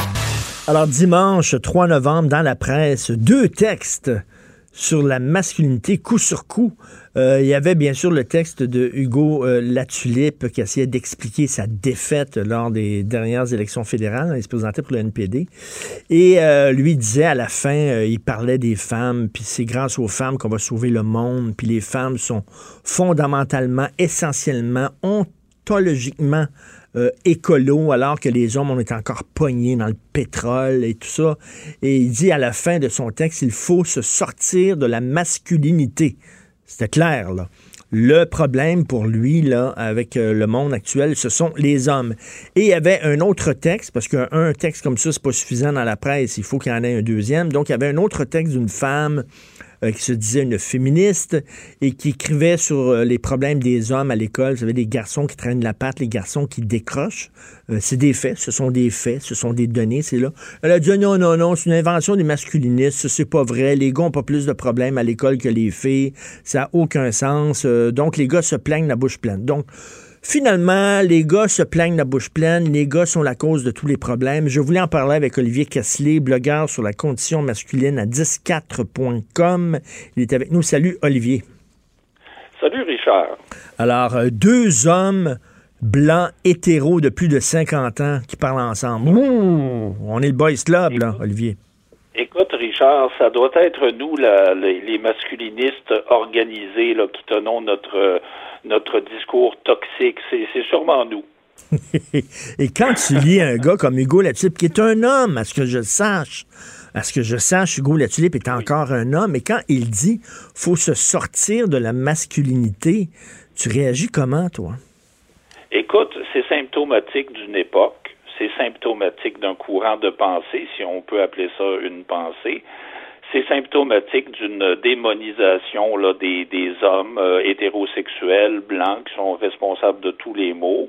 Nous sommes la minorité dont on peut euh, rire, euh, qu'on peut ridiculiser, qu'on peut euh, salir, qu'on peut souiller le plus possible, et en toute impunité, puis avec les applaudissements d'une foule, comme par exemple à Tout le monde en parle. Alors, c'est notre destin, là, présent. Et malheureusement, c'est, on dirait que c'est en train de, de, de, connaître un essor là, inquiétant. je, je, regarde aussi le discours de Anne-Emmanuel Lejeune, là, la fameuse féministe, universaliste. Ça, c'est un discours. Ça, c'est celle qui disait que les hommes se plaignaient la bouche pleine, que les garçons n'avaient pas plus de difficultés que, les filles à l'école. Ben, écoute, Richard, moi, je trouve ça très inquiétant de savoir que cette femme-là a la responsabilité d'éduquer nos jeunes. Parce qu'elle a visiblement un parti pris euh, pro-fille, anti-garçon. Euh, elle a une façon de nier la réalité là en disant les hommes, les, les garçons n'ont pas de problème, c'est les filles qui sont plus performantes, qui sont super performantes. Mais les garçons n'ont pas de problème. Alors, il va falloir qu'on m'explique la différence entre les mathématiques féministes et les mathématiques tout court. Parce que, à ce que je sache, on a deux fois plus de décrocheurs chez les garçons que chez les filles. Alors, comment peut-elle trouver le moyen, devant un fait quantifiable, de nier un problème évident? Mais, mais, mais tu connais la phrase euh, en, anglaise euh, Never let the facts get in the way of a good story. Donc, il faut, tu sais, il faut, quand ton histoire est bonne, il faut pas que tu te fasses distraire par les faits, les données, on s'en fout. Mais elle, c'est ça, parce que, je veux dire, il y a des données, c'est les gars qui décrochent, c'est les gars qui ont la difficulté, mais on, dit, on dirait que parce qu'on dit ça, euh, euh, c'est comme si on était contre les femmes. On ne dit pas que les femmes ils ont, de la difficulté dans, autre chose. Mais tu sais, c'est comme, non, on n'a pas le droit de dire que les gars ont des problèmes aussi. Non, puis euh, tu remarqueras une chose. Cherche des programmes qui visent spécifiquement les garçons pour les aider à prévenir le décrochage. Il n'y en a pas. Non. Dès, dès qu'on a des programmes, c'est tout le temps pour les filles, c'est Chapeau les filles, c'est Excel Science, c'est Les filles et les sciences, un duo électrisant. D'ailleurs, je, je, me souviens d'un incident, une mère qui, qui s'était plainte, et à, très juste titre, parce que ces garçons voulaient s'inscrire à euh, les filles et les sciences, un duo électrisant, parce que les sciences, ça les, ça les branche. Puis ils se sont fait dire, ben non, vous pouvez pas, vous êtes des gars. Alors, euh, on encourage drôlement nos garçons à, à la réussite académique, puis après ça, on s'en va dire que c'est pas le système qui cloche, Richard, c'est euh, les stéréotypes sexistes, c'est les pères absents, puis c'est la masculinité toxique. Ben oui. Mais le système, lui, il est parfait. Mais écoute, euh, le sexisme, on lutte contre le sexisme, mais justement, c'est pas du sexisme de dire parce que tu es un homme, tu n'as pas droit de, de, parler, tu devrais être mis au banc de la société. imagine si on disait ça de n'importe quelle autre minorité. Là. Je sais pas, euh, il faut se sortir de la féminité ou il faut se sortir. Euh, le, problème, c'est les Noirs ou le problème, c'est telle religion et tout ça. Veut dire, voyons donc, ça serait inaccepté. Ça serait pas, ça serait pas acceptable. Mais sauf que là, gueuler contre les hommes, c'est correct. C'est correct. Et puis, euh, pour poursuivre aussi, dans le domaine de l'éducation, on est beaucoup plus soucieux de la sous-représentation des filles dans les domaines scientifiques que du décrochage des garçons. Mais c'est une aberration de la passivité des hautes sphères euh, du milieu de l'éducation devant le problème du décrochage des garçons. Et en plus, euh, moi, ce que j'ai appris d'André Gélina, cet homme-là qui a voulu donner une bourse euh, spécifiquement là, aux garçons à l'Université Laval, bon, lui, il m'a dit, il m'a déjà dit, on a 250 bourses d'études spécifiquement pour les filles, on n'a rien pour les gars. Et puis quand moi je parle de donner une bourse aux gars, je me fais accuser de vouloir faire de la discrimination systémique. C'est incroyable. Qu'est-ce que c'est si c'est pas de la discrimination systémique de refuser des bourses aux garçons alors qu'on est on ouvre euh, grandes euh, les vannes là pour les bourses euh, pour les filles? C'est de la discrimination systémique caractérisée. mais ça passe. Parce que c'est juste des gars. C'est incroyable. Mais qu'est-ce qu'on envoie comme message à nos gars quand on dit le problème, ce sont les hommes, le problème, c'est qu'il faut se sortir de la masculinité? C'est quoi le message qu'on envoie à nos gars? Je vais te raconter une anecdote, Olivier.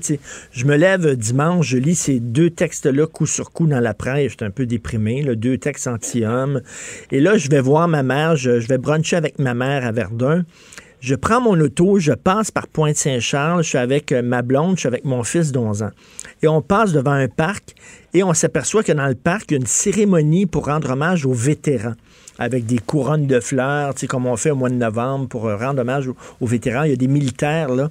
Et moi, je trouve ça très important de rendre hommage aux vétérans. Je, stoppe mon auto, euh, on met ça je parque l'auto, je stationne, je sors avec mon fils, je dis c'est important qu'on assiste à cette cérémonie-là, donc on est debout, euh, on assiste à la cérémonie, puis après ça, dans l'auto, j'explique à mon fils, ben, regarde, ça, c'est des hommes.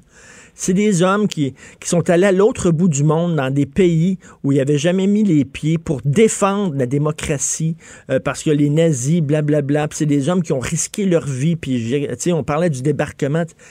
Je veux dire, les hommes ont fait que des, des grandes choses aussi. Je veux dire, franchement, là. Puis je trouvais ça important d'inculquer ça à mes hommes, de, à, mon fils, la fierté des hommes. Tu as très bien fait de faire ça, mais tu vois, on va t'accuser d'être un méchant militariste. Ben oui. Hein? Ben, c'est ça, c'est ça qui est épouvantable. Mon père a été capitaine d'infanterie dans l'armée française pendant la deuxième guerre. Il n'y a pas plus humaniste que mon père. Mais il m'a dit une chose. Il m'a dit, quand la, guerre a éclaté, il m'a dit, j'aurais pu euh, euh, dire, euh, je suis un objecteur de conscience, la guerre c'est mal, je veux pas participer, me salir les mains à cette boucherie. Mais il me disait, c'est pas comme la guerre au Vietnam là, pour les hmm. Américains. C'était, nous étions attaqués, nous étions envahis par les Allemands. Euh, il fallait, c'était nos familles, c'était nos foyers qui étaient menacés, nos femmes, nos enfants, donc je me suis enrôlé volontairement. J'ai une grande admiration pour mon père, bien qu'il soit décédé, mais je garde, le, je, je vénère son souvenir. Écoute, euh, qu'est-ce qui serait arrivé si euh, si on avait eu affaire à des Gabriel Nadeau-Dubois avec leur petite boutonnière blanche, là, le jour mmh. du souvenir, euh, pour nous défendre?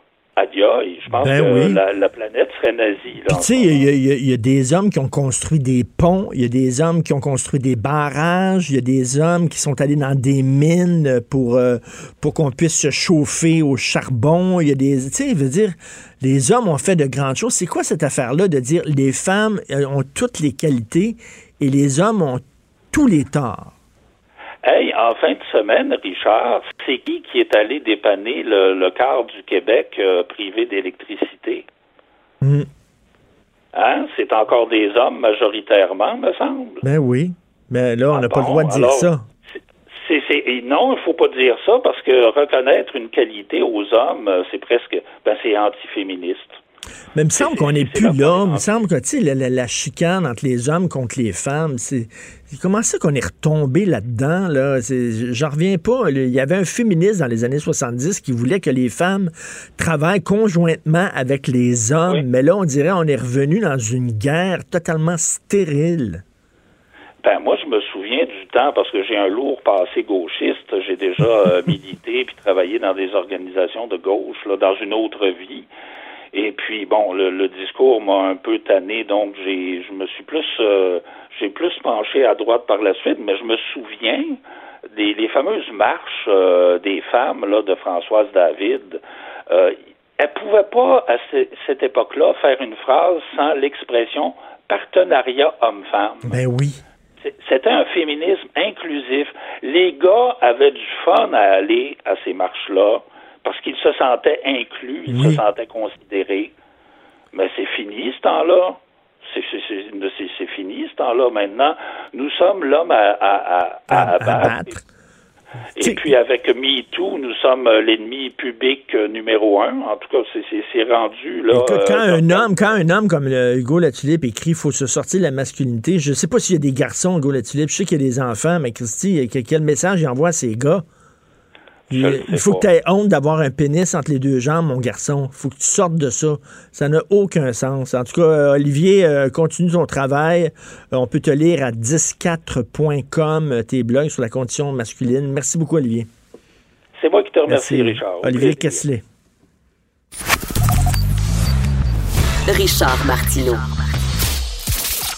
Politiquement incorrect. Cube Radio. Oh, Denise Bombardier qui va se faire plein d'amis aujourd'hui. Elle écrit sur la députée aux longues jambes. Catherine Dorion qui s'est fait prendre en photo pour l'Halloween en petite jupe courte, talons hauts et bonilon. Bonjour, Denise. Je ne suis pas à la recherche d'amis. Euh, les vrais amis, je les ai et je peux vous dire une chose, on peut les compter sur le bout des doigts. Oui, tout à fait. Mais qu'est-ce qui vous a choqué là-dedans? Ah, ben tout. D'abord, je vais vous dire, ce qui m'a choqué, c'est la symbolique hein, de, de, de, ce que ça, de ce que ça dit. C'est euh, l'espèce d'exhibitionnisme gratuit. Euh, si c'était un homme, on dirait narcissique, mais les femmes ne sont pas narcissiques, mais elles sont exhibitionnistes. Et c'est aussi la contradiction fondamentale entre des, prises de position politiques de son propre parti et ce qu'elle a incarné là. C'est une féministe et elle joue à la, elle, se, déguise, euh, comme je dis, en fille de joie. Et il y a, évidemment euh, ce que personne n'a osé le dire, mais je savais que euh, j'ai une sorte d'immunité qui est rattachée à ma personne d'expérience. Je savais que personne ne dirait qu'on voyait son fond de culotte et que c'est ça qu'elle a voulu photographier. Mais, mais, mais l'humour, je, je vais faire l'avocat. C'est. Oui, vous faites Mais- mais- l'avocat de qui? oui, de- de- du diable. Je me fais l'avocat du diable. Il y a de l'humour là-dedans. On l'a souvent critiqué pour justement sa tenue débraillée. On disait qu'elle n'était pas habillée comme une députée avec Non, ses écoutez. jeans, ses Doc Martens. Donc, elle a dit, elle, regardez, je vais m'habiller comme vous voudriez que je m'habille. Donc, il y avait un regard non, les coquin. femmes, les femmes qui non, les femmes qui s'habillent euh, avec un tailleur et euh, des, des perles, Hmm. en général, ne nous montrent pas le reste. Et, euh, et quand elles le font, c'est à leur risque et péril, et ou, ou alors en toute conscience. Mais je croyais que quand on est féministe, euh, notre première no- notre premier objectif, ce n'est pas d'être euh, d'être équicheuse avec tous les hommes, euh, c'est d'avoir des rapports égalitaires entre les hommes et les femmes. Et au contraire, d'ailleurs, vous avez vous avez abordé l'autre angle de cela euh, tout- juste avant moi, c'est que euh, les femmes qui jouent les aiguicheuses ne peuvent pas après dénoncer les hommes comme, éta- comme étant euh, des, étant harceleurs sexuels. Alors donc, et en plus, la première des choses, cette femme est députée de l'Assemblée nationale et elle va sur les lieux mêmes euh, où, se, où se joue au quotidien, où s'exprime la démocratie, va s'asseoir sur le bureau. Elle le sait à quoi ça sert ce bureau-là, je vais vous le dire. Ça sert, euh, je l'ai écrit dans le- l'article, mais c'est la moitié de la réalité. Ça sert d'abord à signer son assermentation quand on a été élu. C'est là que la, cérémonie d'assermentation se passe. Et c'est là aussi ici sur cette table aussi, qu'on dépose les, les, les médailles de ceux qui sont honorés euh, par, par le Québec à travers le- l'Ordre national du Québec. Et là, elle, elle va s'asseoir là-dessus. Mais ça, Vous pour vous, pour vous, pour vous, c'est un manque de respect des institutions. c'est une, c'est une, c'est un plus qu'un manque de respect euh, des institutions. C'est une, euh, c'est- un, un éclaboussage de, de, de tout le système protocolaire. Et le système protocolaire, c'est pas fait seulement par des gens constipés pour des gens constipés. Le système protocolaire, c'est fait pour que les gens aient le sentiment que dans des lieux particuliers identifiés comme tels, il y a on demande aux gens d'avoir un peu d'élévation d'eux-mêmes. Comprenez-vous? On ne se comporte pas là comme on se comporte dans notre salon, dans notre chambre à coucher ou dans, ou dans un restaurant le vendredi soir où tout le monde, quand tout le monde est su. Ben ça, là, là, je vous suis euh, tout à fait. Là. Ça, c'est, pas respecter les institutions là-dessus. Je vous suis, mais, mais euh, quand vous dites, c'est parce qu'on on peut être féministe et s'habiller sexy, Denise. Là, vous, vous, vous le savez, c'est Ah, pas ça- vrai. que- Oui, mais ça n'a rien à voir. Non, non, mais attendez. Mais on s'habille pas sexy. On s'habille pas sexy en allant squatter l'Assemblée nationale pour faire une photo qui va être diffusée partout avec toute l'ambiguïté qu'elle a. Une femme veut s'habiller sexy. Bien évidemment, Mais, euh, mais elle sait, elle, elle sait ce qu'elle, quand elle s'habille sexy, on sait ce que ça veut dire quand même. Hein, ça veut dire qu'elle est, elle est intéressée aux autres. il y a des femmes qui sont qui ont pas l'air d'être sexy ou ne s'habillent pas sexy. Elles ont droit aussi, c'est leur choix. Mais il est sûr que la séduction n'est pas n'est pas c'est pas mal d'essayer de séduire. Hmm. Mais c'est mais c'est pas comme ça qu'on séduit quand on a de la classe.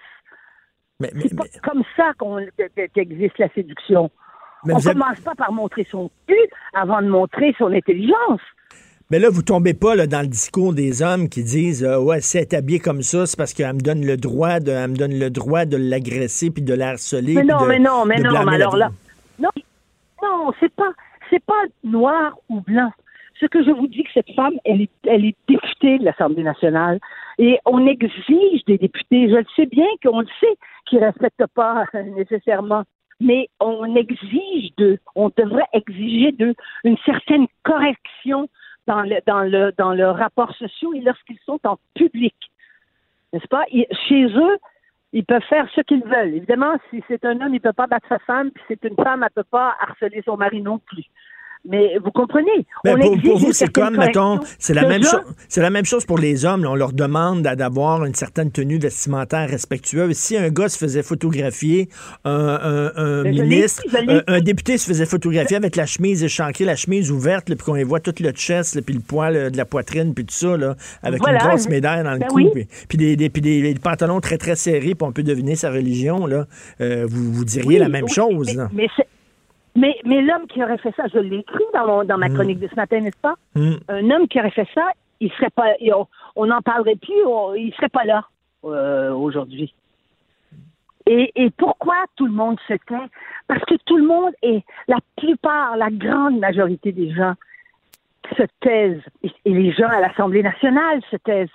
C'est ce fameux tabou d'avoir peur Mm. de, de, de prendre position qui semble une position morale, mais c'est une position sociale et politique que l'on prend quand on dit non à, à des, à, des, à des gens qui, dans la, qui représentent des, des, leurs, des citoyens hein, qui sont passés par ce processus électoral de représenter les citoyens et qui se comportent comme ça. Mais c'est qu'on a peur de passer pour des prudes. Fait que là, il y a des gens aujourd'hui qui vont vous lire, peut-être d'une autre génération, qui vont dire Eh donc, prude. Non, mais il y en a un là, qui m'a dit, d'ailleurs, j'ai failli, j'ai réfléchi, mais peut-être que je vais, le- il a signé son nom, puis qui me dit que je, parce que moi, je suis pas capable de faire ça parce que je suis trop vieille et trop laide maintenant. Vous voyez, ce genre de personnage-là, mais on n'en parle même pas. Je me suis dit, mais enfin, hein, c'est pas important. Mais, mais vous voyez un peu, on ne parle pas pour ce monde-là. On ne parle pas pour ce monde-là. On parle pour une idée, une représentation que l'on fait des fonctions dans la société, du comportement des gens en société. C'est, c'est, au nom de ça qu'on parle. Et le- d'ailleurs, euh, François Paradis, euh, le, président de l'Assemblée nationale, il a voulu avoir sa, sa signature graphique qui le distinguait des autres. Il a envoyé un message avec euh, un, un- un graphisme particulier. On l'a rappelé à l'ordre en disant non, non, t'es pas là pour toi, t'es pas là pour faire ta promotion à toi. T'es là pour représenter une institution. Donc, il l'a enlevé, il a appris de sa leçon. Donc, c'est ce que vous dites, c'est que il, y a- il y a- il- il Oui. faut respecter. On est là pour respecter l'institution. On représente l'institution. On peut pas se Absolument. servir Et des les institutions. les ouais. Et les partis politiques év- et, et, et, euh, évincent des gens dès qu'il y a des dès qu'il y a des rumeurs autour d'eux. Que Québec solidaire ne dit pas un mot et c'est pas la première fois. Mais je sais très bien qu'à Québec solidaire, il y, a, qu'il y a plein de gens qui sont pas d'accord avec ça, des Mm. gens qui ont une sensibilité. Pensez-vous que, que Mme Manon Massé, elle trouve que c'est l'idée du siècle, ce qu'elle a fait? Euh, sa, sa collègue? Bien sûr que non, mais ils se taisent. Et là, il y a des partis qui vont instrumentaliser ça aussi. Et d'ailleurs, il y a un des membres de Québec solidaire qui est élu qui a dit, mais c'est parce que elle, justement, elle veut montrer qu'elle est capable d'imiter les bourgeois, mais comme je dis, elle n'a pas besoin de, de- de vouloir les imiter. Elle vient, socialement, elle, elle vient du milieu bourgeois. En fait, ce qu'elle veut, Elle puis elle, vient- la famille elle- est une grande famille. elle est très contente de ce qu'on fait parce que ce qu'elle veut, c'est qu'on parle d'elle. Eh bien, c'est pour ça que c'est pas une, c'est pour ça qu'elle n'est pas digne d'occuper sa fonction. Elle ne tient pas compte. C'est pour elle qu'elle fait ça. Et si on n'accepte pas justement qu'elle tire la couverture de son bar avec ses Doc Martens puis ses camisoles, c'est pas plus acceptable parce qu'elle se présente euh, soudainement habillée, euh, à, Non, bien mais plus elle- propre, entre guillemets. Là. Mais elle n'est pas bien plus propre. Mm. Elle est là pour montrer, Mm. pour provoquer sexuellement. Faut, Richard, ne tombez pas dans ce piège. Ne tombez pas dans le piège de faire semblant qu'elle elle est juste habillée en bourgeoise. Ce qu'elle a voulu, c'est faire ce qu'elle a fait et se croiser les jambes de telle sorte que c'est son fond de culotte qu'on voit. Et de dire qu'elle, elle, elle, elle est plus importante que l'insti- l'institution qu'elle est censée représenter. C'est surtout ça. C'est plus que ça. C'est plus que ça.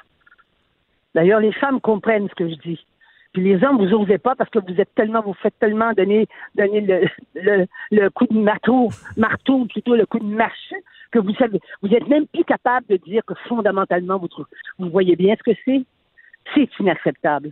Voilà, c'est ça que je pense. Mais est-ce que, est-ce que vous dites que. Il n'y a rien de drôle et il n'y a rien d'humoristique là-dedans. Et puis, il n'y a rien de métaphorique là-dedans. C'est une, dé- c'est, c'est, c'est une, euh, c'est une désacralisation. Point final. Et un manque de respect des institutions. Ah ben oui. Mais, cela dit, cela dit, les, les- les femmes qui s'habillent sexy méritent tout autant le respect.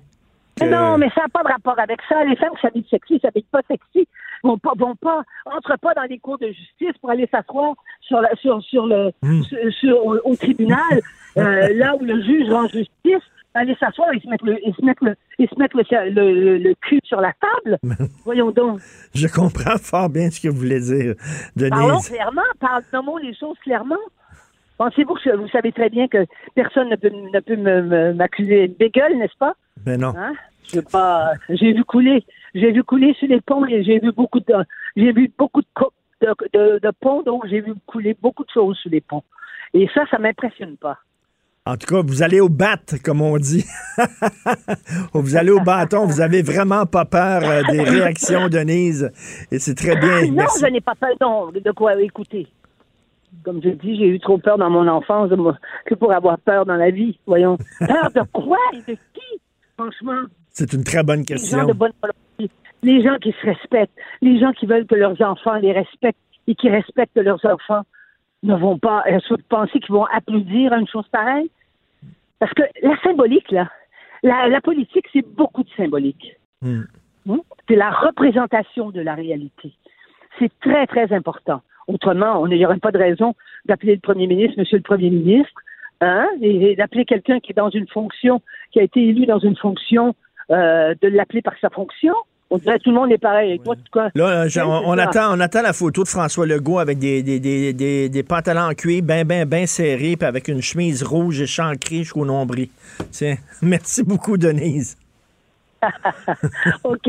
Merci. Denise Bombardier, la députée aux longues jambes. Mais c'est vrai que si on voyait un député comme s'habiller en Gino, puis tout ça, là, puis tu sais, comme moi, on dirait, voyons donc, ça n'a pas de bon sens. Fait que, tu sais, je veux dire, ce qui est pas bon pour Minou est peut-être pas bon pour Pitou aussi. Vous écoutez Politiquement Incorrect. Martino, le seul qui peut tourner à droite sur la rouge à Montréal. Politiquement incorrect. Mais c'est politiquement correct de l'écouter. T'es-tu bien dans ton coton ouaté? Hey! Y'a l'air de faire fête. T'es-tu bien dans ton coton ouaté? Il y en a un qui est bien dans son coton ouaté, c'est Michel Hébert, qui est avec nous, qui a écrit un texte justement qui s'intitule On est-tu bien dans son coton ouaté, où il parle du monde municipal, du monde municipal qui croule sous l'argent, la bureaucratie des, des- des employés surpayés. Euh, bonjour Michel. Oui, bonjour, comment ça va? Très bien, parce que là, mais Michel, euh, tu mets le doigt sur, parce qu'on en parle très peu, le pacte fiscal que la CAQ vient de signer avec les municipalités. Ils vont donner 7,2 milliards de dollars supplémentaires aux villes. On va pelleter ça dans le cours des villes. Puis déjà que les villes, là, il y a des petits pharaons dans les villes. C'est vraiment, c'est une dépense d'argent, le monde municipal. Puis là, c'est passé 7,2 milliards de plus. Oui. Moi, ce qui m'a frappé euh, le plus lorsque la nouvelle a été euh, diffusée, c'est que j'ai pas vu nulle part quelques, euh, disons, quelques exigences que ce soit de la part du gouvernement en termes de reddition de comptes. Alors, on n'a pas besoin de se creuser la tête très longtemps pour se rappeler à quel point le monde municipal, euh, on peut penser à Montréal, euh, Terrebonne, euh, tous ces coins-là où il y avait des maires qui allaient en croisière avec euh, sur le sur le touch. À cette époque-là, le milieu municipal n'a jamais été celui qui était exemplaire en termes de probité. Hein, mais c'est parce qu'il y a- une raison bien simple au fond là. Tout ça est très humain, si tu veux. C'est qu'il n'y a pas de, il a pas de retenue. Hein? Si les dépenses euh, qui sont euh, demandées ne sont pas assumées par les taxes, il y a deux sources qui vont compenser euh, les, besoins des villes et surtout les, désirs des maires. C'est-à-dire la dette ou les transferts qui viennent du gouvernement du Québec. Et ça, en faisant ça, on soustrait, on se, on se soustrait à la pression des responsabilités, à la pression des choix qu'on doit faire des fois, parce que gouverner, on le dit, c'est choisir. Mais dans le cas des villes, non on multiplie les projets, on embauche à tour de bras. Euh, je, je me souviens l'autre jour, c'est Valérie Plante qui disait à propos d'un- problème, euh, les gens téléphonaient pour avoir des, des informations. Là, elle dit bon, c'est parce qu'il n'y a pas assez de gens, on va en embaucher d'autres. Sais, C'est comme. Et aujourd'hui, dans le Journal de Québec, je ne sais pas si ça a été diffusé dans le Journal de Montréal, on se rend compte que les salaires de 100 000 et plus explosent au réseau de transport de la capitale. Alors, c'est ça le pacte fiscal. C'est une des conséquences de ça. C'est que les villes se sentent à peu près tout permis. Il n'y a pas de reddition de compte. Les médias qui, avant, euh, dans le temps des à l'époque des vaches grasses, on couvrait beaucoup plus, de façon beaucoup plus serrée les actualités municipales. Aujourd'hui, non. Et euh, ça permet à des à des maires de dépenser à gogo, de se de, de se Ben concocter des projets et euh, euh, de se de, de, de, de, de permettre aux syndicats de se de de- de- d'aller se chercher, de se négocier avec euh, une demi-douzaine d'individus. En fait, les conseils municipaux, c'est des gens euh, comme toi et moi qui viennent de divers horizons, qui se retrouvent un conseil municipal et tout à coup confrontés à la FTQ, la CSN, etc. Et donc, il y a un- les salaires dans les dans les villes est de 40% plus élevés que euh, dans la fonction publique régulière. Incroyable, parce que là, on- incroyable. On critique avec raison la mauvaise gestion des commissions scolaires, mais dans le monde municipal, c'est extrêmement mal géré. Il y a souvent de la corruption endémique. Il y a des, il y a des gens qui sont hyper syndiqués, surpayés. On n'a qu'à penser, le conseil municipal de Montréal est un des plus gros en Amérique du Nord. Même Il Toronto. Il n'y en a pas d'autres. Il n'y en a pas d'autres comme ça. C'est c'est c'est c'est c'est l'or- l'organisation de la de, de, de comment dire, ça jacasse, ça jacasse, ça jacasse. Mais l'hiver, on va voir ça bientôt. Là, l'hiver va arriver, tout le monde va être surpris. Ils vont nous envoyer des porte-paroles tirés à quatre épingles pour dire, ben euh, peut-être les gens devraient s'acheter des crampons. Tu sais, c'est le genre de, de, de, de- de situation dans laquelle on est. C'est c'est absolument ahurissant que le pacte fiscal n'ait pas eu euh, je sais pas moi, une sorte de, de cran d'arrêt où le gouvernement peut dire, écoutez, là, c'est pas normal que dans telle catégorie d'emploi, vous gagnez nettement plus cher qu'ailleurs. tu sais, c'est toujours questionné quand c'est pas le temps. Écoute, Hein, Michel, des... Michel, euh, j'ai mis, euh, j'ai mis mes enfants, mes deux filles sur Uber, OK, sur ma carte de crédit Uber. Si vous avez besoin de prendre Uber le soir, vous sortez, bon, je vais vous payer ça. À un moment donné, je regardais mon compte d'Uber, puis ils prenaient Uber pour n'importe quoi, là, ça va pas de bon sens. Je les ai appelés en disant, ben là, c'est parce que si vous continuez à prendre Uber comme ça, on va vous le couper. Tu sais, je suis un père de famille, c'est ça j'ai dit. Il me semble qu'avant d'envoyer de l'argent supplémentaire aux villes, aux municipalités, tu dis, ben là, faites la preuve que vous gérez bien. Puis si effectivement vous faites le ménage dans vos affaires et vous gérez bien, là, c'est correct, on va vous envoyer de l'argent, mais, mais pas comme ça, sans reddition de compte, sans rien. Ben oui, c'est ça, mais euh, prenons l'exemple de, dont je viens de te parler, le réseau de transport de la capitale, les salaires explosent à 100 000. faut le faire. Et là, qu'est-ce qui va arriver? Hein, on va demander au ministre des Transports ce qu'il en pense, à la ministre des Affaires municipales, peut-être à Geneviève Guilbeault, qui est responsable de la capitale. Qu'est-ce qu'ils vont dire? Ils vont nous renvoyer au conseil de ville de, de- de la ville de Québec où il n'y aura pas de réponse aux questions. Et ça tourne en rond comme ça. Et lorsqu'il y a des négociations, lorsque les demandes sont faites, lorsque la ville est coincée par des, des, euh, des, des protestations ou des, des ralentissements de service, personne ne peut dévoiler en cours de négociation ce qui est demandé, soit en termes de salaire ou d'avantages sociaux. C'est dans la loi. C'est la loi qui veut que la loi des relations de travail qui interdit aux partis de dévoiler les demandes des uns et des autres. Et ça, c'est fait pour que la population soit tenue dans l'ignorance. Parce que les conditions qui sont offertes, notamment au RTC, et c'est la même chose à la STM, sont incomparables dans le secteur privé. Aujourd'hui, on, ces temps-ci, on voit les syndicats qui demandent jusqu'à 25% d'augmentation, là, ce qui est complètement ridicule. Et là, Et souvent, dans leur argumentaire, ils parlent des villes. Ils disent, ouais, les villes, ils gagnent plus cher que nous autres. Nos responsabilités sont plus grandes. Les profs sont, sont fatigués. Je comprends, moi, qu'un prof soit plus fatigué qu'un fonctionnaire municipal. C'est certain. Et ce qui est anormal, c'est qu'ils gagnent 25% et même jusqu'à 40 moins cher. Et, et eux autres, là, si c'était pas là, des, des- des médias qui ont sorti ce qui s'est passé à Laval, ce qui s'est passé à Terrebonne, entre autres, eux autres auraient continué le party. Là. Eux autres ne voyaient aucun problème dans leur gestion des affaires. Non, et c'est bizarre, hein? Moi, ça m'a frappé quand j'ai couvert la commission Charbonneau à un moment donné. Et j'ai vu des agents de la GRC qui avaient fait euh, de l'écoute électronique. J'ai vu euh, témoigner des agents de la SQ, mais j'ai pas vu la- les policiers de la ville de Montréal. Alors que c'était là où la corruption, la pègre, les menaces de mort, on va te couler dans le trottoir, c'est là que ça se passait. Et pourtant, c'est comme si la ville de Montréal, elle bien assise sur ses euh, sur, sur ses privilèges et, et ses, ses- ses- toutes ces belles conditions de travail super chromées, ils voyaient rien eux autres. Ils laissaient aller ça, c'était tout à fait normal. J'ai l'impression que dans les villes euh, où il y a, c'est- dommage, hein, c'est dommage de le dire, mais c'est un peu parce que les médias ont laissé, ont baissé la Ben, pression ça. parce que il faut couvrir, il faut couvrir le plus près ce qui se passe dans le monde municipal. C'est un peu notre, notre- problème aussi. Là.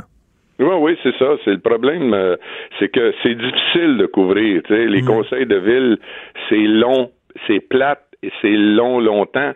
Sauf que c'est là que ça se passe. C'est, c'est, c'est, c'est- il faut y aller, il faut voir. Puis les prochaines négociations dans le secteur municipal, ça va être encore la- le même truc. C'est un coup monté d'avance. Et les- les- la population est tenue dans l'ignorance du fait de la loi qui interdit de dévoiler les, euh, les, demandes des uns et des incroyable. autres. Et ça, si- et puis qui a demandé ça, que ça soit tenu dans le secret? Et pourquoi? Hmm. Parce que la population en général n'a pas droit à ces, con- à ces, à ces conditions-là. Il n'y a pas droit. Puis ils Je, savent que je- si- ils je savent que rappelle si- dans mon texte euh, ce- ce- que j'ai intitulé On est-tu bien dans le coton ouaté pour deux raisons. Euh, bon, la, la chanson Coton ouaté est très populaire de ce temps-ci, mais c'est parce que c'est une image aussi. Le gouvernement Legault est dans le coton ouaté. Il est bien heureux. Le, le premier ministre, il, il sourit tout le temps. Il donne un milliard deux cents millions dans un scrum le lundi. On n'en parle plus. Merci, bonsoir. Le pacte est, est signé. Les maires sont contents. On entend les, les presque les applaudissements jusqu'à Blanc-Sablon. tu sais. Mais mais dans le fond, euh, c'est- contraire à- à- comment dire à l'intérêt public. Il y a cinq ans, il y a eu une commission, on appelait ça la commission de révision des programmes, qui justement dans sa première recommandation disait il faut réduire les transferts au- de- du Québec aux villes On l'a jamais fait. Juste- justement pour calmer l'appétit syndical. Ben oui, puis là, c'est 7,2 milliards qui vont être engloutis dans les villes. Donc, j'invite les gens à lire euh, ton texte. On est-tu bien dans son coton ouaté? Oui, on est bien, mais on, on peut est pas faire. On peut pas en sortir. C'est ça qui est plate. Michel, merci beaucoup d'avoir pris le temps de nous en parler. Michel Hébert. OK, salut. Merci.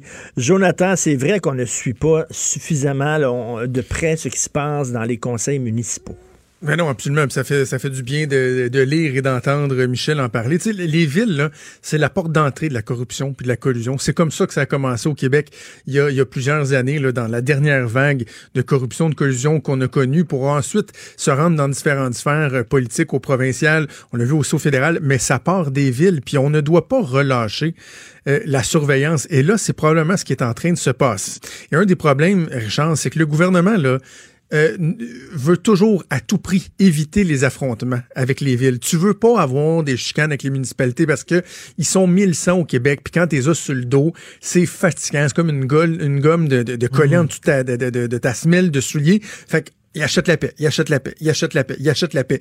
Mais qu'est-ce qu'il fait concrètement pour contrôler ces villes-là? Là? Que La commission municipale du Québec, c'est une espèce de coquille vide. Ça, c'est supposé être le tribunal si on veut, qui va juger les maires lorsqu'il y a des plaintes, qui euh, va entamer, par exemple, des processus de, de destitution, de suspension, de, des- d'entendre des requêtes en inhabilité euh, à siéger. Il se passe rien. J'ai été là, moi, euh, pendant presque quatre ans au ministère des Affaires municipales. là. De mémoire, c'était 200 quelques plaintes là, qui étaient traitées par année. Il n'y en avait jamais un mot dit qui se faisait taper ses doigts. Tout à fait. Et malheureusement, là, tu sais, c'est, c'est difficile pour les médias. On traverse tous des, des, des, des- années de vache maigre, puis on n'a pas suffisamment de journalistes, des fois, pour suivre de très près ce qui se passe dans le monde municipal. Écoute, tu vas nous parler de quoi? Ben, je, je veux revenir absolument sur euh, la commission là, qui a commencé hier Oui. sur euh, l'exploitation sexuelle. Vraiment, vraiment euh, très, très, très intéressant comme initiative. By the way, euh, Yann Lafrenière, député Kakis, qui euh, est l'adjoint parlementaire, la ministre de la Sécurité publique, c'est lui qui a exigé que cette commission-là soit mise sur pied. C'est lui qui la préside.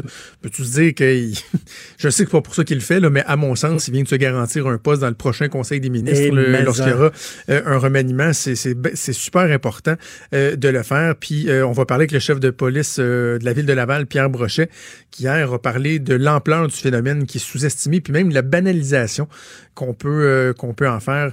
Euh, on va en discuter avec euh, le chef de police, M. Brochet, dans quelques minutes. On t'écoute avec Maude. Merci beaucoup à Hugo Veillet à la recherche, Fred Rio à la console. On se reparle demain à 8 h. Passez une excellente journée politiquement incorrect. Merci.